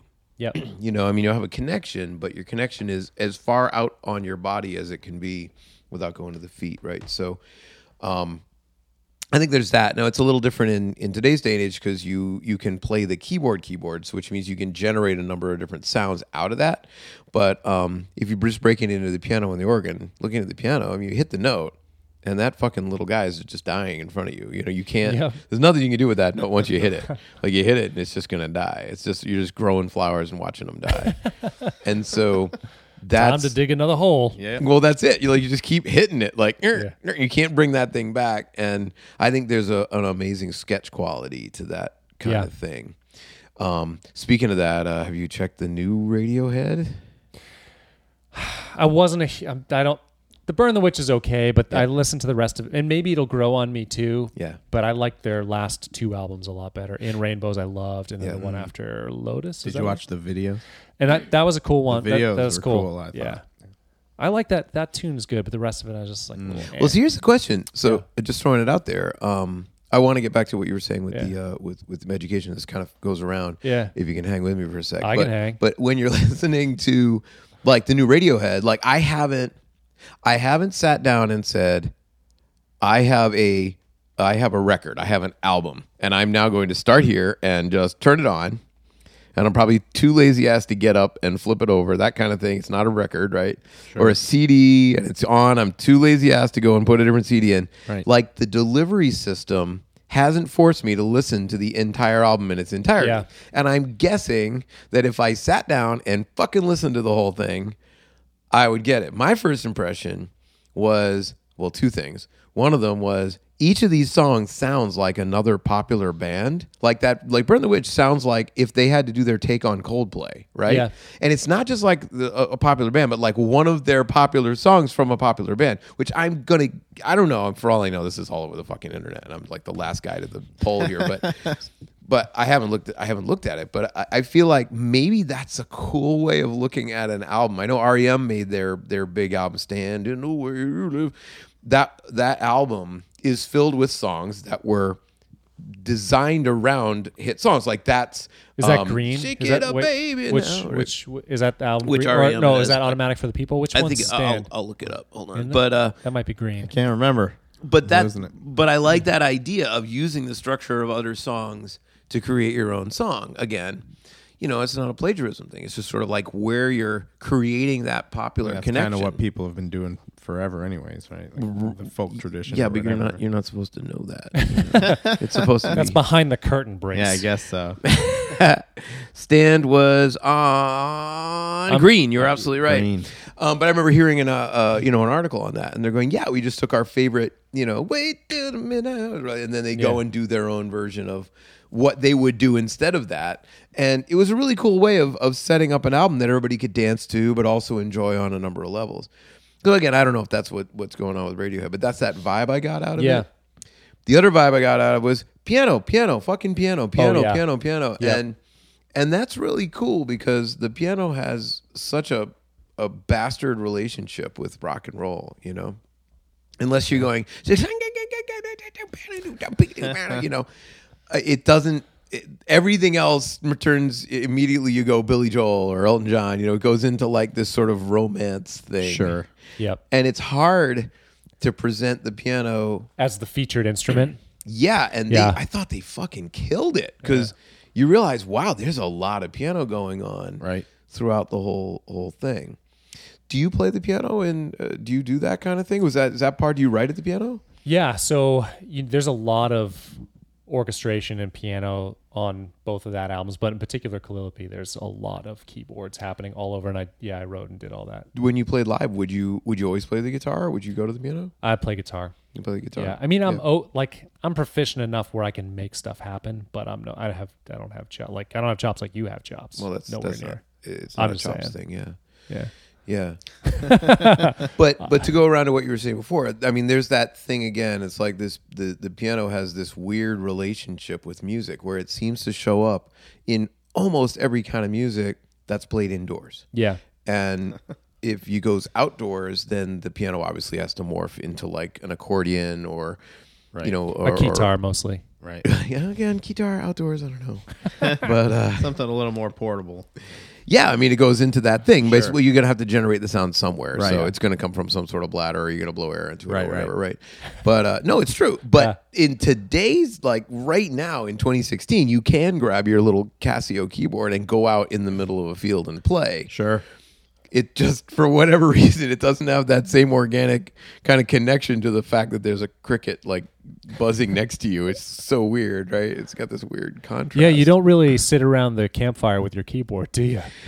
Well, that's most the you, people you don't, guys none of you are Star Trek guys, but and Star Yes. Uh-uh. Trek people are going to kill me because I don't remember which one it is. But you remember this one of those Star Treks where they're on some planet and the woman goes and rolls out her keyboard and starts playing it. It's like this rollout. I don't It's a remember. little rolled up keyboard and she starts playing and it fills like the room, you know, not the room, the outdoors with sound at the time. So I don't know how they were making the sound, but we should look, definitely look that. I don't Up. remember. Yeah, I don't remember Yeah, that. it's totally a Star Trek particular thing. episode from Yeah, it's whichever probably a series next it was generation from. kind of thing, but whatever. I'm in the middle. I'm in uh, season six of Next Gen with Barbie right now. We're big. guys Sta- are- we love sci-fi. I, I'm glad I married a woman who likes sci-fi, so we're in the middle of Star Trek Next Gen. And I've seen Cool. the other Deep Space Nine, of course, and uh, and Voyager. Yeah, Mm. but ah, it's funny. Like there's that problem. There's that there's a little age thing there, right? Like you you can't start Star Trek with Deep Space 9. You just can't Right, do that. right, It right. just doesn't work. I know, but you know why I did is because I thought to myself, What? I must have seen most of Next Gen as a kid, but it turns out I don't remember. And any there was of a it. lot of episodes of Yeah, that show. seven seasons. Yeah. well, I think which one was it? it? Was Voyager that had like that bullshit main theme too, right? It was like a Brian Adams fucking song or something. Oh, I don't Was remember. that- I Oh, don't it remember. might have been no. It actually might have been um, Star- Enterprise that had the Ah, bullshit that's what theme. it was, yeah. But actually, something that, that you're mentioning now, Next Gen has awesome music. Awesome. I have a little Awesome bit of a, music. I have a little bit of a confession here. So I just did a uh, I did a project with uh, a video game developer around here called Star Trek Timelines, and they licensed they they could they only had they could only really license one main theme Yeah. and uh, I was talking with the dude, and they they licensed the theme to the next generation. That's the dog, by the way. Uh, the, the uh, Jackie boy. That's the dog talking now. It's a little Zappa for you. Um, the exactly so, uh, and they they licensed the theme to the next generation, which was cool because it has all of the other main themes in it, and you're like, yes, Yeah. way. So you can go Yeah. na na na na na na Yeah. na, Yeah. or you can play that. So since they licensed it when we were doing the music, I could like write those things into the whatever I'm writing. Yeah, yeah. So even in the middle of like these scenes or these battles or whatever, you can just whip out like these unbelievable talk about pop music. Yeah. Like all you have to do is go. Da, na, na, Yeah, yeah, and and you're like, it's like, "Ah." oh, everyone's like, oh, oh, oh, I get it. and it has nothing to do with the composer, and uh, this composer, me, like the current composer at all. It has all to do with the original composition and how many times you've heard it and that immediate connection that you get. You know what I really like is sort of the I don't know what what maybe it's the B theme from the original Star Trek the wow wow wow wow wow wow like that half step thing is so cool. It's so, and it, but at the same time, that's so like Brady Bunch, and it's so Yeah. like, who is the who is that fucking composer at the time? Oh man, I'll remember his name. Uh, had- he- there was like there were like three or four people that, that wrote like a lot of those themes. Yeah. there was the guy who wrote all the moving on up, this- all those things, and then there was that other guy. Uh, who wrote- I'll look it up while you guys are talking, but uh, but yeah, they were all these swinging, Yeah. Ba- ba- Yeah. ba- ba- ba- Really ba- cool it's chords. almost- Oh, yeah, yeah. it's almost like the Tonight Show theme, right? It's Right. like these swinging '60s things. Then they put kind of a theremin sort of thing Yeah. on there Yeah. to make it outer space. Yep. but even so, a lot, so in next gen, I've been noticing that you'll get you will get some like really kind of cheesy '90s synth stuff or late '80s, early '90s. Sure. But the or, the orchestrated stuff is really really badass. yeah, Cool. and, and it's Yeah. real. I mean, that's Yeah. that's the whole thing. Hold on, composer. So I love it. It's been a nice little treat. yeah, I haven't watched that show since it was current. List. of- Yeah. Um, I, I used to remember like Ryan Baker would listen to Ryan Baker's another friend. He would. oh, he uh, was in that band Beefcake Messiah that we were talking about I'm earlier. just driving the Was car it- back on yeah, the road. Right? So, so he he would say like I, I can't remember what I think it was Planet of the Apes. He's like, oh, do you listen to that music? And you know, he really. And I would never when watching films or TV, I never paid attention to that in the past. Right, but right. I, I do now, and it really really has an effect. Well, I mean, it has effect an effect whether or not you're conscious of Right. it, right? You Yeah. know, you can cerebralize it if you need to, you know, but either way, you're hearing it and it's doing something. You know, is. people, you know, freak out when the you know the knife hits or whatever. the duck knife. Yeah. It was Alexander Courage. I knew uh, Alex Courage was the uh, original composer for the series, but I didn't know he wrote the theme music. But Oh, apparently okay. he did. So shout out to Mr. Courage, Mr. Courage. born in oh, also known as Sandy, born in 1919 Wow. in Philadelphia, Pennsylvania, and died at 88 in 2008, Pacific Palisades, California. I mean, if you're gonna die somewhere, might as well be there, Yeah, right. right? After a long and fruitful life. orchestrated Showboat in 1951. Oh, and the barn raising dance from Seven Brides for Seven Brothers. Do you guys know what I'm talking about? No. No, Briggs? I've heard. Oh, it, Jesus. But I don't Okay. know what it is. And, uh, The name sounds familiar. Seven. Yeah, Brides, yeah, Seven that's what Brothers. I'm Is it? saying. A, is that a? Uh, is that a western? I don't know. yeah, it was like a Western musical. It was like that. It was like, you know, but it was, it was, uh, it was amazing because it was like, they had like the list of the things that, uh, like each of the brothers would list what they wanted in a woman. And they were like, Okay. she needs to be sassy and Ah. you know, have the face of an angel or whatever. Just s- so far beyond sexist. It's just they like have these lists and they have different checklists, you know, and you're like, it was that was just one of those things. If you were, if you were in, like, I grew up in the uh, in the late '70s, right, and so that kind of vibe at that point was, you know, really women's lib and all, that. and all those things would get on television, and these would be, you know, you'd get this big backlash. I lived in a college. I lived in Durham. I lived in uh, Oh, you did. where you guys went to school, yeah. So uh, yeah, wow, look at that. Gene Roddenberry hires him to write the theme music. Gene. So did you start at where did you start right, to get to the to the sixth season of Star Trek? So we started. Uh, well, y- uh, once again, it was when I was sick. I was like, I need something to. Wa- I need like Yeah. something to pass the time. Yeah. And uh, so you know, uh, Deep Space Nine is seven seasons of Yeah. like 24 episodes Right. each. So I was like, I'll, I'll just. Did you get just into this. Netflix it or did you get the thing? Uh, it, this I think this was on. Yes, this was Netflix. Um, and then concurrently, Barbara and I watched uh, Babylon Five, Right. uh, which started pretty well, but then in the end, kind of Yeah, really I remember, sucked. But uh, but anyway, so then after that, I was like, well, I might as well try Voyager, and I ended up really liking that, and just sort of a all right, might as well watch watch Next Gen. Oh, but it's Yeah. been it's been good. It's fun. I mean, something you know, we'll watch like one episode before we go to bed or something at night, and it's a good way to just chill out and hang out. So what are you listening to now? Do you do you listen to any new music? Um, I mean, I move around. I like to hear something. Like I, like I said before, I, I like it when something surprises me. Yep. Um, and that that usually takes. It doesn't happen all the time. So you know, I went through. Uh, I- I have other big influence. Um, Rufus Wainwright's a big influence for me too. Do you yeah. know? yeah, you- absolutely. Yeah. Uh, in fact, actually, this the tune that I played, the country tune, Yeah. is sort of like one man guy. it's got a little People bit of will know when they see you. Yeah, I- I think- kind of that thing. Yeah, I don't think they're Yeah, I know what you're saying. Yeah, But yeah, I don't think I would ever have put those two together in Good. their own way. Yeah, good. that's what I mean. Yeah. Um, but anyway, so he's not new. But then uh, I don't know. I'll listen to. but some, he is. the- I mean, I, I that's what I mean. Like, what are you? It doesn't have to be new. What are you listening to right now? Are there new uh, acts? Do you hear m- music now that that lights you up? So the last thing that that I that I liked was, and I'm not sure that I liked the whole thing that they do. But I, I heard a tune. Do you know Snarky Puppy? Have you heard uh, them? Absolutely, absolutely. Yeah. I work at Berkeley. Are they? Bur- I, I don't know. They're like sorry. the ultimate Berkeley band. I don't. know. know. I didn't know. Yeah, no, Um, right, yeah. So there's the the song Lingus. Are you familiar with Oh, that yes, one? I am. oh Yeah, my right. god! So Kelly Bauer posts that on FB. on Kelly Facebook. Bauer is a, uh, a local guy. He plays the organ. He's a monster. He plays bass with his left hand while he's playing. Yeah, Yeah, yeah, he's- Drummer. What's the name of their? They have like a the the, least Demon? org, yeah the least organy name band. The ever, Demon. the demon, The But- Demon. But, it's a great band. Yeah, Anyway, they're I'm awesome. sorry, I interrupted. Keep going. No, no. So he posted on on the Facebook, I don't know, a month ago or something, and I was like, okay, Kelly says this is pretty cool. I've never heard of this band. The band, like the name of the band, is stupid. I know, like it doesn't- Snarky it doesn't Puppy. I'm fit. like, oh my fit. god, this is gonna be dumb.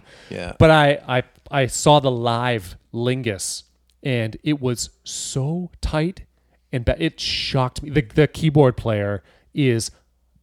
Zawinul, like out of this world, I get you. Yeah, so good. killer. Um, and you re- you like you see that. I- So I was watching. I was like, I dig this doom boo doo doom. Like it's got this nice. It's sort of a it's a five phrase, and then they go do do do did it did it, which is which is five beat uh, bars, and like I you know I'm sort of like digging in on on the on the theoretical aspect of it. yeah. And the guitar player, I was like, oh, he's pretty good. He's pretty good.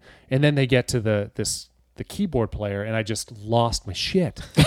like, lost it. I mean, he just starts with this nice little root doo doo Yeah. doo doo woo, like this nice little road lines. It's nice and quiet and soft, and then he just rips the face off the mother. and uh, and then like and so I, I was like, I gotta listen to this again. And it, th- this is when I love music is when I have to listen to this thing again. Right. And then I realized the horns are the tightest fucking horns. Like they are so tight. They're playing these really weird, like hard, complicated rhythmic stuff. Yeah. Um, trading off with the keyboard at the end of the tune. That I'm just like, how are they even this tight? They sounds like one guy with like three different mouthpieces in his mouth and like his hands with like some sort of tentacle adjustment that are playing Right. three saxophones at once. You know, it sounds like one dude playing all three because it's so tight. Um, so that that was the last one that really affected me was Lingus. Yeah, I'm looking at it here. I, I don't know the the material f- quite well enough, but I know that there. I, so I don't know about that particular song, but Oh, I know yeah. that because I'm trying to look it up fast. I don't think I'm going to get it while we're talking. But So um, what- many what- of their stuff, many of their uh, albums have been recorded just in the studio. They all that's actually Yes. them actually playing know, it. and that's too. what they're killed not me. dubbing it all down and editing it, right? More name drops. So I played it for Andrew May in the car. He Yeah. came back and we were we were we were driving around and, and I played it and he like he was shocked Yeah, as his- I his was shit goes nuts. yeah. right. And then I said, and that was live. And he's you know, like I li- mean, yeah, they're in the studio. They have a little audience, but quiet, and they don't. They don't. The audience doesn't make any noise, and they just play it. till yeah. the end, right? Uh, Andrew May is. Uh, I, I I can't even characterize the guy. He's one of the guys around here that um, made a fantastic career out of music. Um, he's front of house and uh, monitors for so many amazing world tours. Uh, you know, he was he just did monitors recently for the was the last that last Dead show at like fucking Wembley Oh, or something like Oh, that. Yeah, yeah, yeah. Yeah, so uh, you know, I'd love to have him on sometime too. So Uh, but what busy killed guy. what killed me about the the keyboard player in particular is you hear him do double runs, like left and right hand playing the yeah, playing the same thing at the same ridiculous time, yeah, runs. yeah. And I just I, ca- I can't even. I mean, I'm just not Yeah, well, you That you good. can't love Chick Corea without learning how to do that Yeah. at least a little. Yeah. and that's like, but, that- but that's like a keyboard player thing. Like that's a guitar player. Every guitar player who plays metal at some point at some point had to figure out how to do the double How to hand tap. tapping thing, right? Sure. How do you play the solo from Crazy Train or Well, whatever? that's, you have to do that, right? Sure. And you learn that, you know, the, the thing where you reach over with your hand and hit the thing and all that. Yeah. And uh, yeah, that's like the a nerdy keyboard player version of it is everybody hears Spain or something. And they're like, oh, Yeah. I got to learn how to play two hands. But the truth is, that's sort of like comes from. Um, it comes from a lot of uh, Latin American types of material, Yeah. and uh, Montuno and all that is done two handed. But um, it's definitely a skill that some people get and some people don't.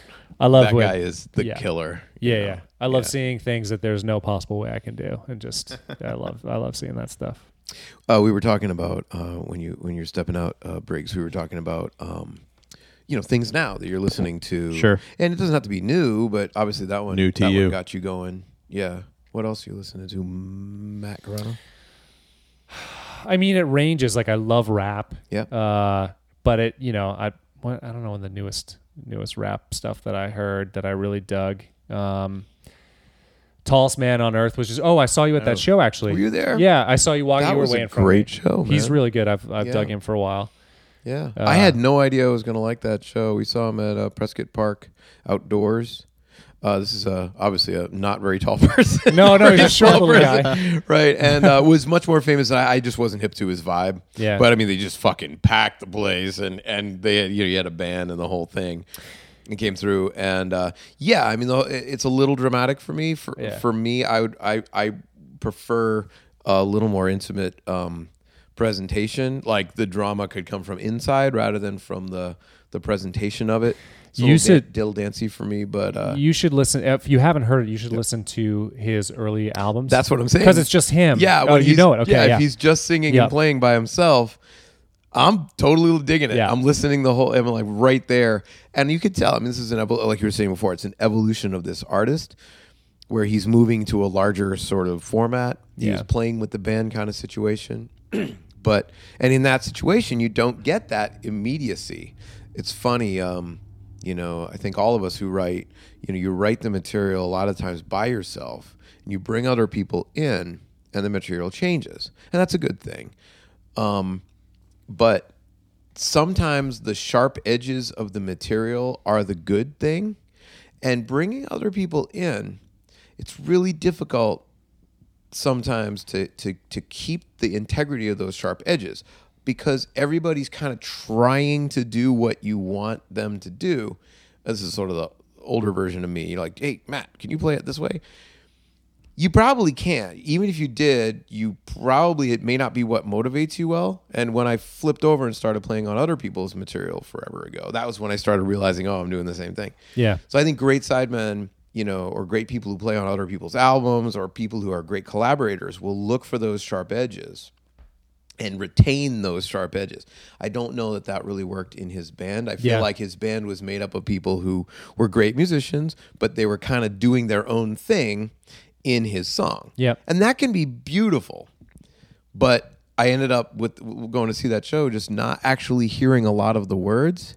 And because I don't feel like the songs were written for you to hear what I'm saying over all of these other things. Yep. But rather, this is how it would sound if I was playing it by myself, Yeah. by myself with my guitar. And he plays fast and he says fast. And by the time it gets out through the speakers, you're like, wow, it's a lot of shit going on, but I don't remember why we were doing this in the first place. So I think there's that.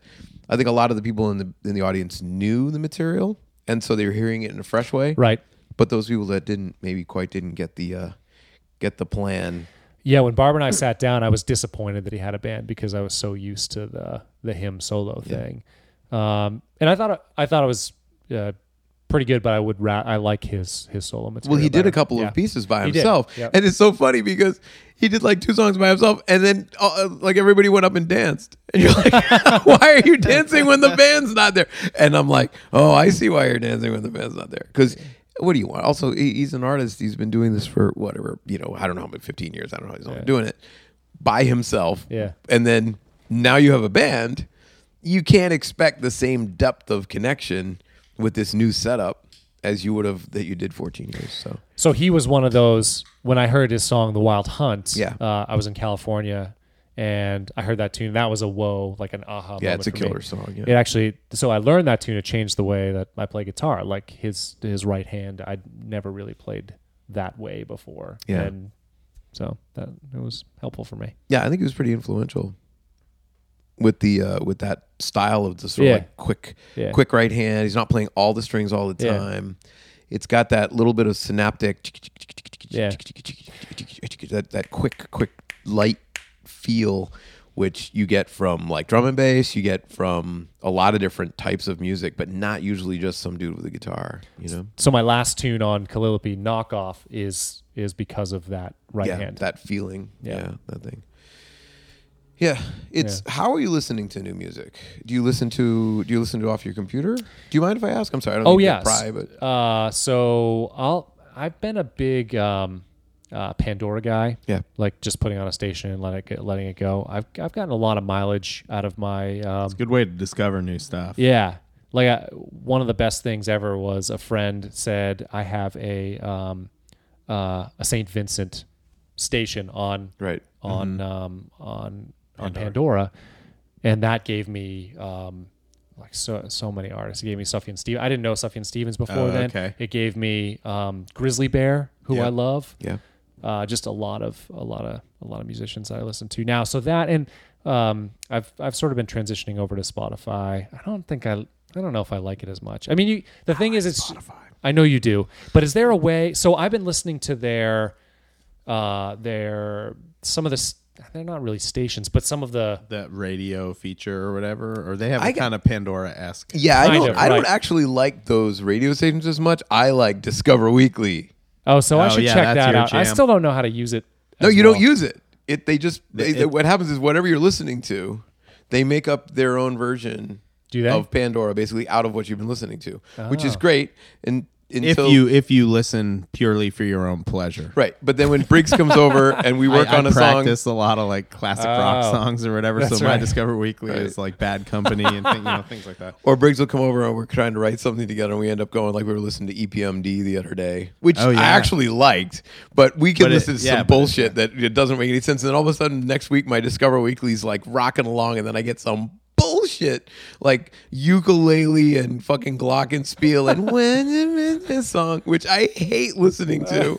Sounds like a fucking Subaru commercial, and it's like popping out of nowhere. And I'm driving like to you know to somewhere, and I'm like, what the fuck? So there are times where the you can't look, you can't Pandora, you can't go to Discover Weekly. Go, I hate that. Never play it again. Oh, you can't give it a thumbs down. No, and so it's kind of good and bad because the truth is, if I'm I'm horrible. So if I can thumbs down shit, I'll just thumbs down anything I'm not in the mood for. Yeah. So it really, it's actually a good thing for me to not. It be able forces to you. do that. Yeah, I have to listen. You're now reminding me of of some musicians.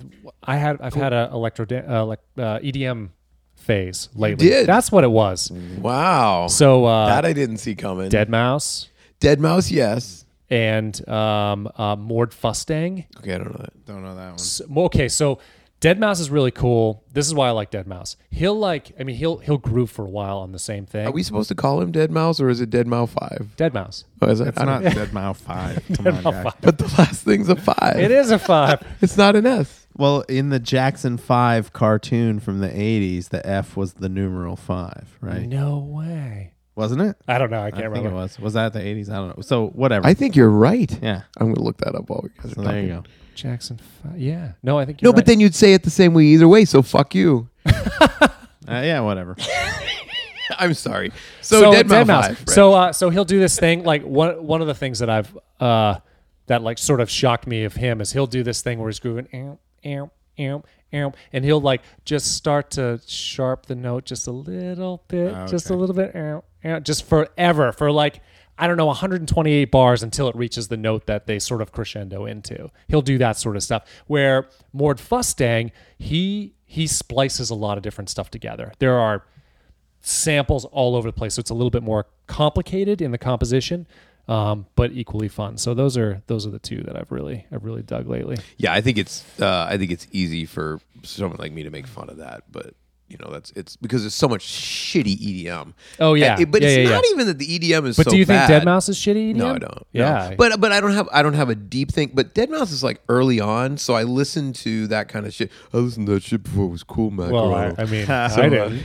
I Yeah, listened I was to that told- guy when I he was was told- called Dead Mile Five. I don't even know how to say this, man. He didn't even have that fucking Mickey Mouse hat on. He just had a little Mickey Mouse hat on. It was actually a Mickey Mouse hat. Um, but no, and so, but it's not even that the E EDM. Because there's nothing wrong with EDM. It's just I think it's been co-opted by the the the shitty rich white kid in in, Yeah. in Las Vegas who just wants to you know go to a pool party, and and, and Well, there's only so much Skrillex I can hear. I mean, he does the one bass thing, and then that's. but that's it. even different because that's like this sort of subset of it. Yeah. But I think the other thing is that obviously it's easy to uh, to to just get pissy at um at somebody who's hitting a uh, you know and I'm not saying it's a dead mouse thing, but uh but someone who's hitting the iPad like Yeah. play and Yeah, yeah, just yeah. like raising their hand.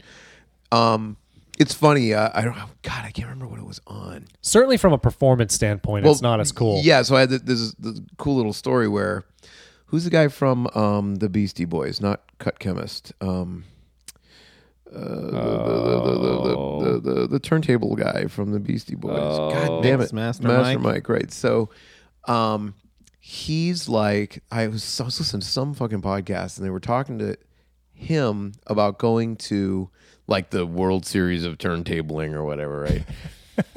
and Sounds awesome. he had just come back and and it was funny because he totally gets it right so he's like yeah he goes someone asked him what he thought about like you know who's like a good example uh not diplo who's even worse than diplo for edm like one of these like anyway I only know good EDM. Okay. and he was asking about one of these bullshit guys who's just, you know, raising their hands and shit. And it's basically a laser show. And he totally got it. He's like, okay, well, number one, the people that are in the audience don't fucking care. Like, they're just having a great time. It's a Yeah. super spectacle. They're having a great time. It's just like anything else, right? Which is, I totally give him that, right? Then he goes, but he goes, I fucking hate those guys because they don't even fucking turntable. He goes, No. and you have to remember that. I was in an era where all the musicians hated me because I didn't even play a fucking musical instrument, right? Right. And I remember just going, wow, so like meta hate over like four different generations of shit. Like, Turntables clearly an my instrument. though. parents Clearly. were pissy at me for like playing like loud rock music. Sure. Yeah. And I'm pissy because in the 80s where you, you know, there'd be clubs that would fucking stop playing bands because they just get DJs. And, you know, the high school bands would like stop playing. They just Sure. get DJs. And now the DJs are all pissed because the EDM guys are just pulling their phone out and hitting go. And it's like, it's just great. Yeah, old people are always going to be pissed. I at know, young but people. that's uh, that's the job. I know, I know. That's the best part about it. That's what Right. rock and roll is supposed to be: Sure. is Yeah. pissing off your generation before Yeah. you. We're gonna do, play it louder. No, you're like, No, I don't you even just play, don't Dad. twist I don't any knobs. even play. I just stand there. I just stand there. people Dad. chant my name. Oh, You that were- must be boring for them, though, don't you think? If you're dead mouse, like you're just kind of. well, I don't No, think it- he's just I don't, watching I don't want to throw him in everyone with them go because he, nuts. he definitely has. He, he's I mean, like a he real might be creator. on Ableton. Who knows? Or he might just be pressing a thing. But th- look, at least Ableton, you're hitting shit. That's right. right? Talk Right. about what's his face, uh, um, you know, uh, Radiohead dude, um, going out with uh, with the producer, and they Oh, had yeah. like a pretty cool turntable gig. Nigel. Nigel Godrich? Goldrich, who's the fucking Radiohead dude? He was Tom York? Nigel. oh, York, oh, Tom. right? Yeah. So York and Godrich do the thing. But did you see that um, evil, the horrible evil? There's a horrible Twitter meme with uh, Fly Low, you know, Fly and Lotus, where he's looking at at Tom York. And Tom York's just sitting there. It's like someone got a picture of them and they made a meme Oh, out of really? it. Oh, I missed that. But it's like a, it goes over and over. I got to show. I'll see if I can find it for you. But it's like like Flylo's like going, like uh, like Tom, you're not you're not gonna do a set. And Tom's like, my turntable set. And he's like, you're not gonna do a set. And and York's like, but I'm gonna do a DJ set. And Flying Lotus is like, no, no. York's like, but my DJ set is really good, That's pretty funny. which sucks because he's not doing like a DJ. set. Sure, they're sure. just being mean to Tom York. yeah, 'cause he's absolutely. famous, but. yeah, well, it's, yeah, it's easy. I guess, That's right? fucking crazy. Right. Didn't uh didn't uh didn't uh Matt play in Matt stepped out for a sec. Didn't Matt play in like a band that I know, like fucking Brother Kite or something?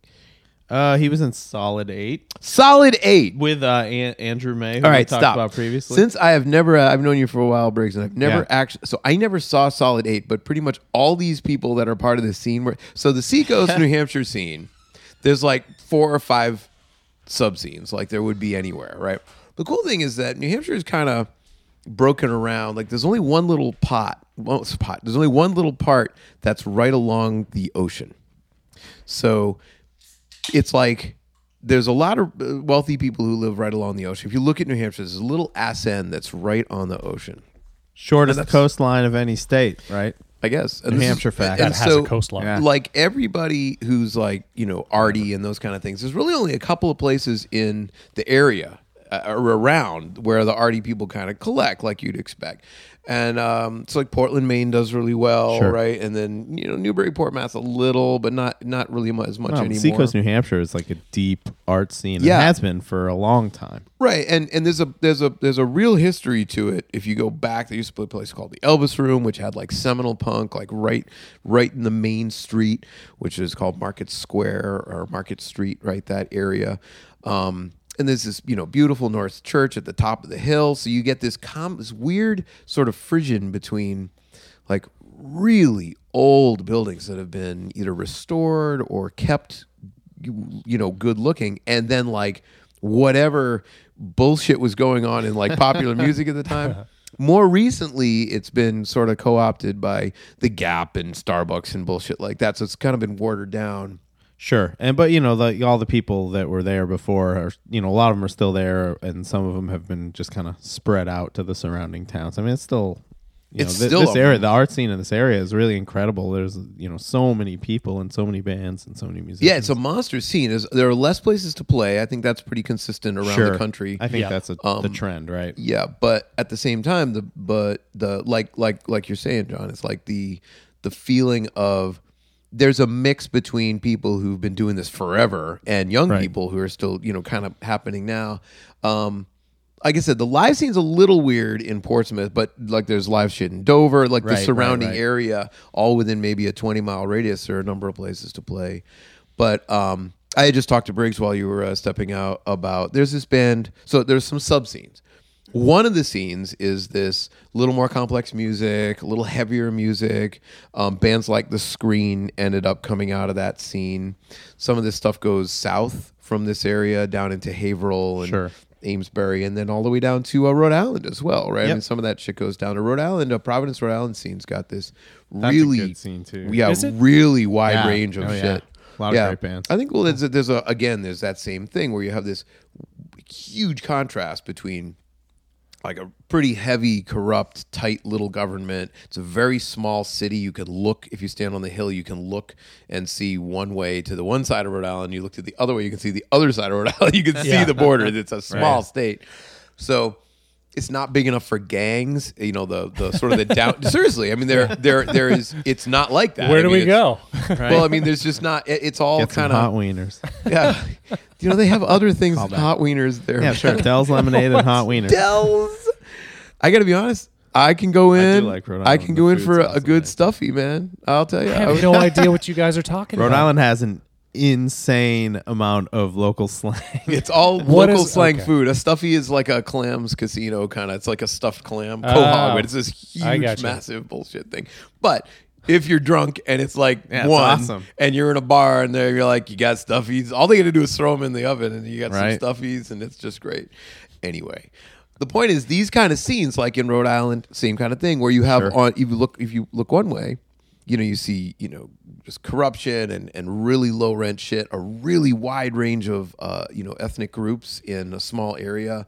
You know, you go to the IGA and there's like an Ethiopian aisle, right? Right. Uh, no, seriously. But next to the like the Latin America, you can get all the fucking greatest food. You can get all the stuff. You if you're into cooking, you can get all this shit. Oh, yeah.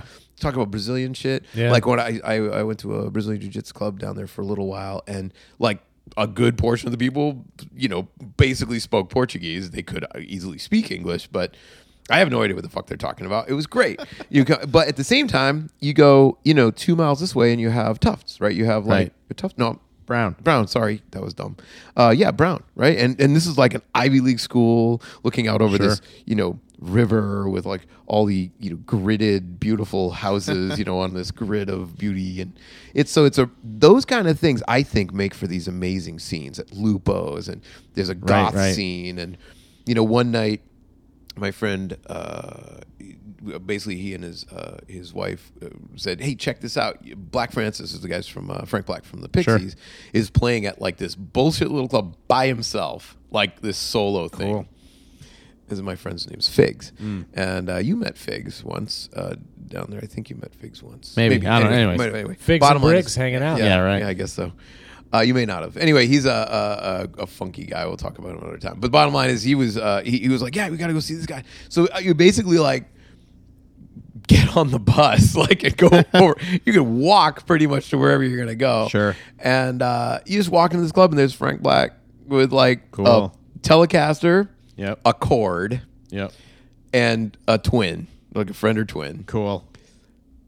Turn way the fuck up too loud Sure, of course it was. and that's it. And it awesome, I'm sounds sure. like it's just like an orchestra. It's Yeah. you're, that's all you need. Killing it, playing shit you've never heard. Then of course he gets to the end. And it's like, ah. Oh, like yeah, all he of did it, Providence yeah. goes completely fuck nuts. It's like in a little club with like, and everybody like twenty five bucks to get in that Right. night. No ads, and it was just probably like one hundred and fifty people there. So he made some bank, right? Everybody's happy. Yeah. Who doesn't love that shit? Anyway, so the the the Seco scene's a little different. I mean, it's a little more spread out, but there's like that sub scene that that I don't know if you want to call you like absolutely part of that sub scene that ended up being like the screen sort of vibe and uh but there was a band called Solid Eight that you were just Yeah. saying. You Matt, mean my we were band talking- Solid Yeah, Eight? yeah, we were Is talking it about your yeah. band? Well, I Solid was Eight? in Solid. at Solid So Eight, yeah. did Solid Eight start at UNH?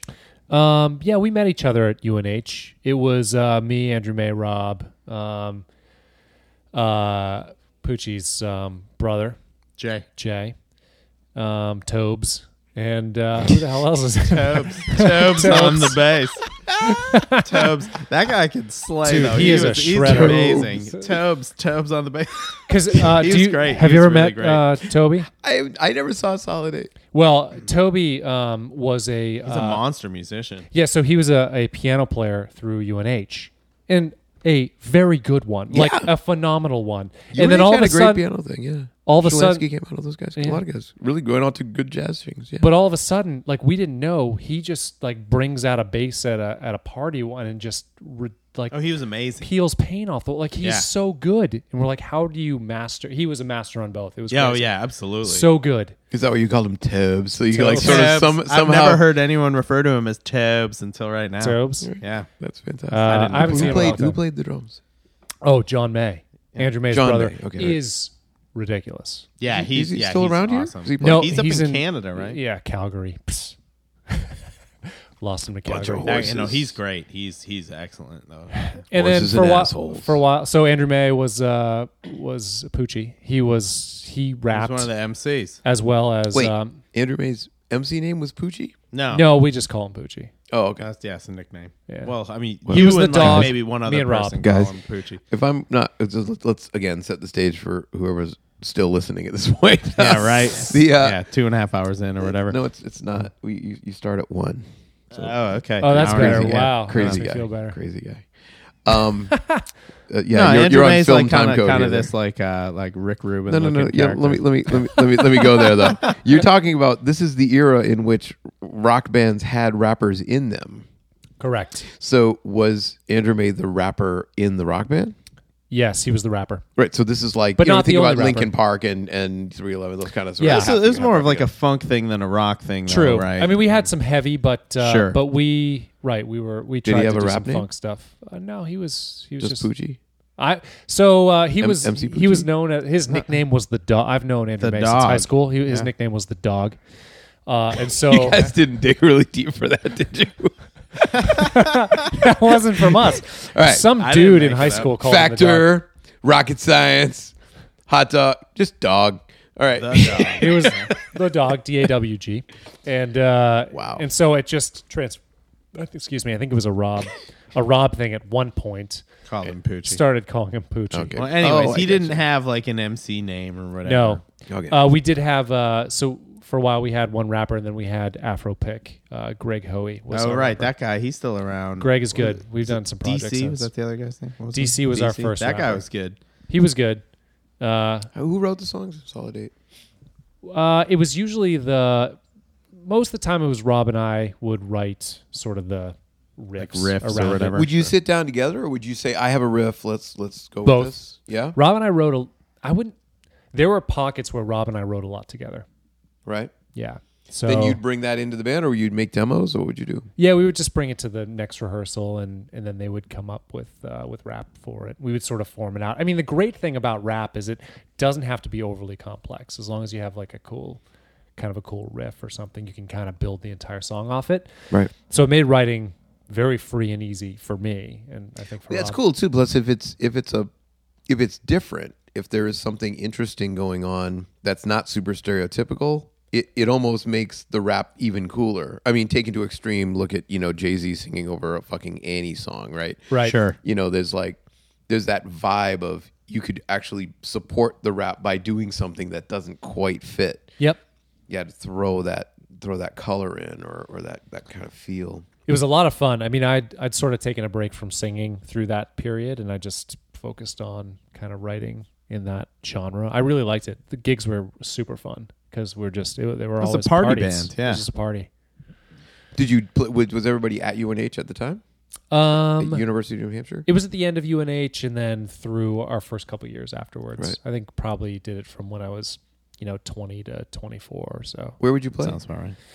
Oh, um, mostly all around here. Stone Church, we played some uh, probably our biggest shows Bars were and there. parties, mostly. bars right? and parties. but Yeah. you'd play at parties. We would. Uh, We got shut down a couple times from the cops.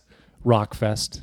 Ooh, Rockfest. Rock- What, Rockfest. what's rock? What's rockfest? I don't. It was. Uh, I think it was some. Sh- I don't even remember actually. We got shut down. A we couple have a times, I mutual think. friend who was booking shit at the time. Was this? Was this? That, was booking? that Big Duck? Nate Hastings. Oh, Hastings. He did some booking for us then. Yes. which Was he? good. Was Rockfest his thing? No Rockfest. And it's funny because Poochie um, makes reference to it in one of our two. So later on, after we did an RPM challenge, me, Poochie, and Greg Hoey Oh, of the of- RPM of- challenge. Should we of, explain uh, what that is, maybe?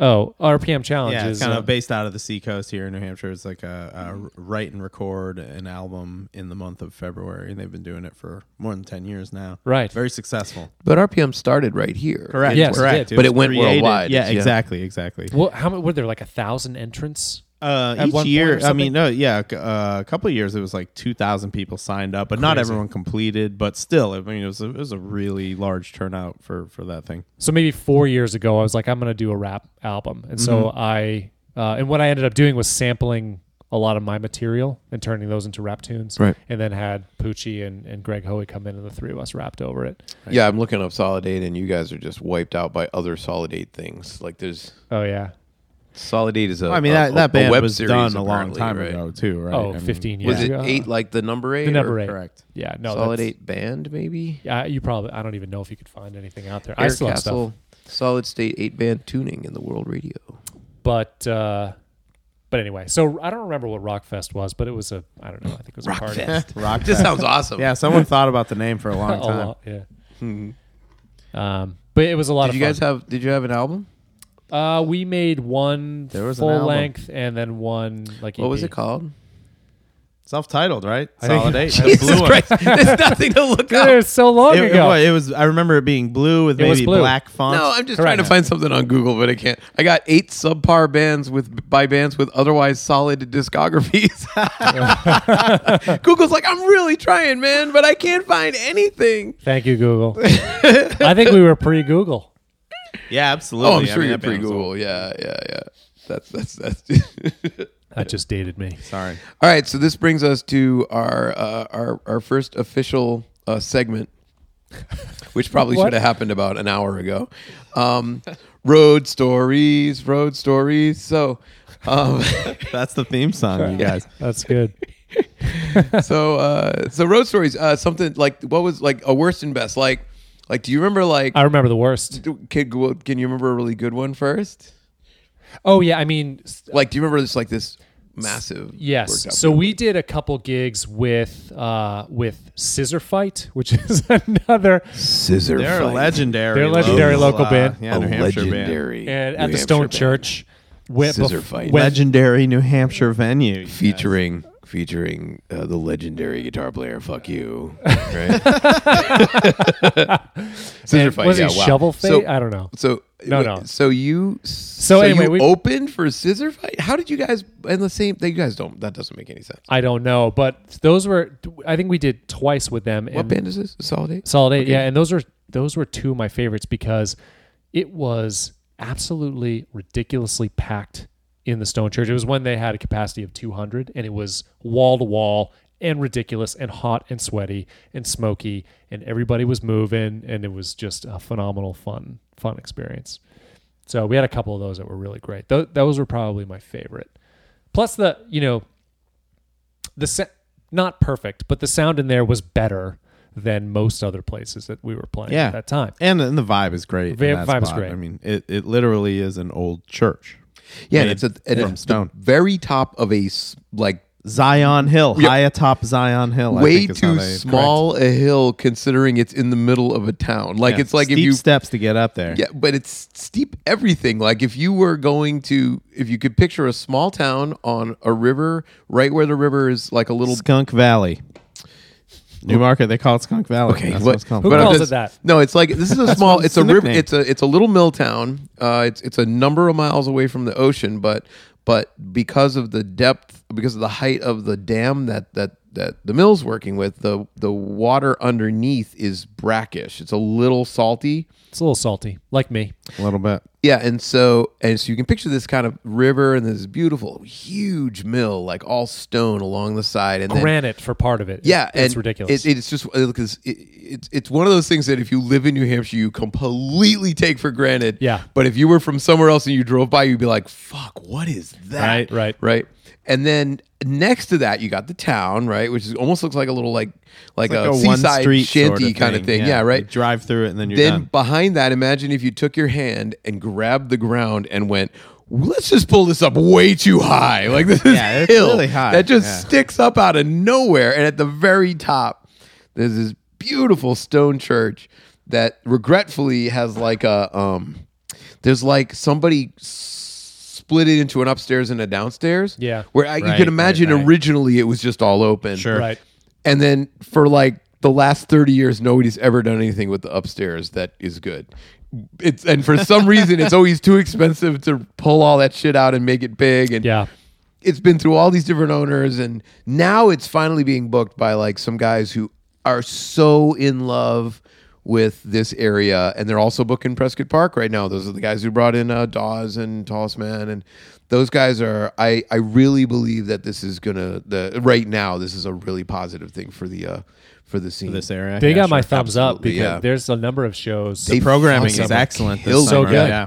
And that's Bela what Fleck played there the I other know. day. I know, I know. we missed I it missed on that one. Sunday, Yeah, I know. but uh, but uh, the uh, the Wood Brothers are going to be there. in a Oh, couple really? weeks, Too. Oh, yeah. cool. Right. And so pretty this good. this is a you know the so the Stone Church for us around here. There's maybe a couple of places, a place up in a couple of places in Portland, Maine. There's this place. There used to be a place called the Elvis Room. There's a, a music hall in Port Portsmouth called the Music Portsmouth Music Hall. Uh, then there's a couple more places, and but basically everything else is Boston around here because Yeah. if you look at the way America works, you got Boston, and then you can kind of go north from Boston, Sure. from where we are. So you got New York and you know uh, Western New York, and uh, and so that's a really cool thing. Like there's Burlington, Vermont, but Portsmouth lives in this little spot between. So bands could play in Portland or our musicians could play in Portland and they could play in Boston, but they sometimes can pull off a show in Portsmouth Absolutely. as well. And it's actually it's actually a little easier now than it was even just a couple years ago. They've opened a Right. couple new spots, and Yeah. then the programming at, at these kind of uh, Yeah. arts festivals has been excellent. fantastic. And there's a new place around here, 3S Art Space, which is just fucking killing it for like really avant garde shit, really shit that you All would, over the place, really. Like it's not great. worried That's my about favorite what spot. you you know what's going to be popular or not. So yeah, that whole thing is just a vibe. So you were there. You must have. You're saying you mu- it was like one of those nights. Well, whenever Scissor Fight played at the fucking Stone Church, it was just already going to be fucking chaos anyway. sure. And I think at that point, like we, a lot of that crowd was was hip to us at that point. So it just, you know, it was just moving. Like people just really dug it, and we dug it, and it was a lot of fun. So what that's about- probably one of the best. Yeah. What about the worst? So, worst gig. Uh, there was this. I don't know if anybody still does this, but there was this like ski movie phenomenon that happened right around that time. Yep. Uh, and they would have these like ski movie. Oh, those are great. parties. Like the Warren Miller shit. maybe that's Uh, what it was. Briggs, there's some up on the uh, up on there too. Yeah, if you want. Whatever you want. And uh, Warren Miller shit was great. That you And they there were would these sell big out parties. like Right. They would sell like a whole movie theater Right. at like fifteen bucks a head to go. s- They still kind of do that a little. That's not as much now. Well, there was this dude who was booking that, and he booked one somewhere around here that we went and checked it out. And oh, it was at uh, was it at like Kittery Trading Post or something? And it was ab- Keep in no mind, keep in mind, people who don't live around here. Oh. That, that was like awesome. Oh yeah, I was at the Kittery Trading At the Post. KTP? Yeah, it's over at the KTP. The was Kittery something Trading like Post is that. actually like a big outlet mall kind of place. Huge. But anyway, go ahead. but so it was and it, uh, they showed it there and it was it was Kittery Trading Post. That comes out of nowhere. Yeah, you get you get a beaver hat, some arrows. You Well, fucking in get this some Warren ammo, Miller film. Ammo. but there was probably like, there was like i don't know there were hundreds and hundreds of people at this Indoors or event. outdoors?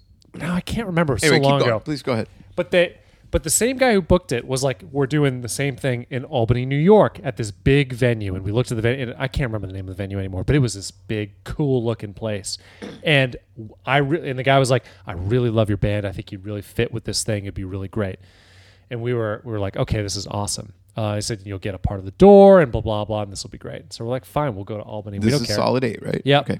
We did some New York gig, uh, some city New York gigs too, which sucked, but but this one was the worst. So we get there, and uh, there were four people in this room. The room probably could have held five hundred. Is this the same room that had the Warren Miller film? Yes, and they showed this Warren like no, they did zero advertising for it. Wait, they and showed the film for the nobody- four Hmm. people. Yes, and we were pla- and we played. It's not those Did you play people's fault that no before one or else showed up. after? And I how think did we that played even work? during the film. oh Jesus! and and it, w- there was nobody there. It was uh, and actually the people that were there. I knew them. My buddy Paul came like came with us in the van or something to because his brother lived out in Albany, and then his brother and brother's wife came to the show. And th- th- So that was your who we- friends were the four people. that was it. Yeah. That we imported.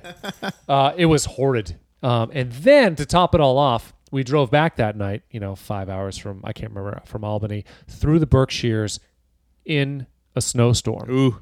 And it was just, it was just Not fun. long. It was not dreamlike No. through those Berkshires that night, not on account of that frosting. Too bad. Did you get paid?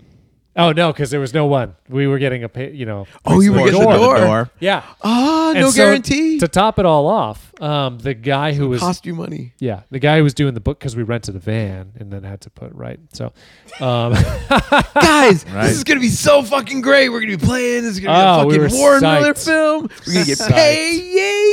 and to top it all off, um, so the guy who uh, was booking the show ended up in prison for like fraud. I guess he was stealing money from these shows. From the four people? Well, no, no, no. But the ones some he of them put were on famous, before right, were, right. were successful. Like I said, the one at KTP Right, was right. huge. So yeah, he went to prison. That was the worst. I was like, I don't want to do any more shows ever. In fact, you know what my dream show is right now? Let me just tell you. What is that? Is to go uh, is to rehearse and do a show. So this is what I want to do for my next my next album is get a pe- get some people together to learn my material, right? And do a show at Bob's studio with cameras and he's got great Right. sa- great sound there and we'll record it and we'll just re- release it online. That's that's exactly what I want to do. You mean like a, a visual as well as a Yeah. audio That's right. thing? Would you release it as a video or would you Yeah. release it as an album too? Or I would both. Both, right? Well, no, I wouldn't really. I mean, I would do a recorded li- album, but I would re- I would release the the live performance of that. oh, I see what you mean. You're Yeah. gonna make you would still make the album in the studio, Yes, separately, absolutely. right? That would happen, and then you Yeah. do like this live at Daryl's house kind of version. of it. Exactly. Yeah. Yep. Yeah. Right. That's the kind of shows I want to do. Right. Screw the traveling. they can they can just import me into their whole Right? Right. That's what people do anyways, right? right? Yeah. No, that's that. that wow. I think that there's a vibe for that on top of all this, and apparently uh, Jack thinks that there's a vibe for this too. Jack seeing ghosts. Yeah, I guess he is. Yeah, I think there's a vibe for that anyway. I mean, I think people don't go leave the house quite as often now. Yep. You know, I mean, the, the there's so there's obviously. I mean, we, we we've heard it a zillion times. There's so many things you can do in your house. No reason to leave. You know, you have that kind of thing, but it's it's yeah, it's almost like a um, like a social effort to go and place yourself into a, a particular situation. You know, it. I think it's one of the reasons why that that like uh, what we were talking about before the Prescott Park Arts Festival, which is in Portsmouth, which is down by the water. You know, those types of things are amazing because it's, it's cheap to get in. You're going to pay eight bucks to get in, or you can get a uh, you can buy a um, you can buy like a badge for the for the summer you know you're supporting like the the the city you're supporting all these things you're supporting the artists that are coming through but it's true that you're there you are you're sitting in the middle of a of a you know beautiful park There's a whale statue there. And yeah you're totally not drinking beers out of the cooler that you No, did- they're- totally didn't bring because they're you're not cracking down on supposed, that. yeah i know they are so it Bring gets a flask instead. I was gonna say, premix a you're road totally, soda or you're something. Totally not doing that. You are, and you're, but did but they but they done everything right. I mean, you can bring your own food if you want, but you see what I mean? Like you talk about beer and food and shit.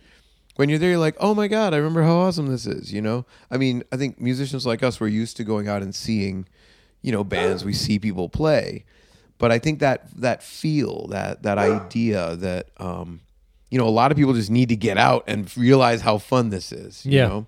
I think it's the same, the same as anything else. A lot of people don't want to go running, but once they go, they're having a good time, Yeah. kind of kind of thing.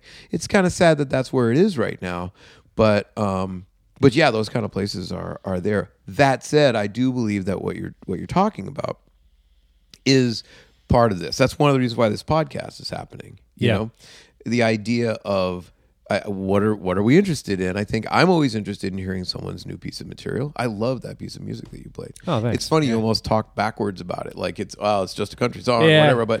But but you know, but but effectively, I think it's it's a fantastic song to uh, to start this thing off with. Thank you. know, I mean, what a great way to to knock it out. So uh, let's hold it up there, man. That that was Yeah. uh, amazing. That's it, right? Thanks for having me. It was a lot of Oh, fun. It's my, my my pleasure. I know it's uh, speaking on behalf of John. Thank you. I'm guessing that it's your pleasure as well. Yes, my my pleasure as well. Yeah. Glad I could have pleasured you. Thank you. Thank you. So one more Thank you. time, uh, what was the name of the song that you played? Oh, that's right. You, you didn't really name Yeah, I don't it, even but know. You know but, what I'm saying, uh, right? Well, I'm trying to get to you. Sure.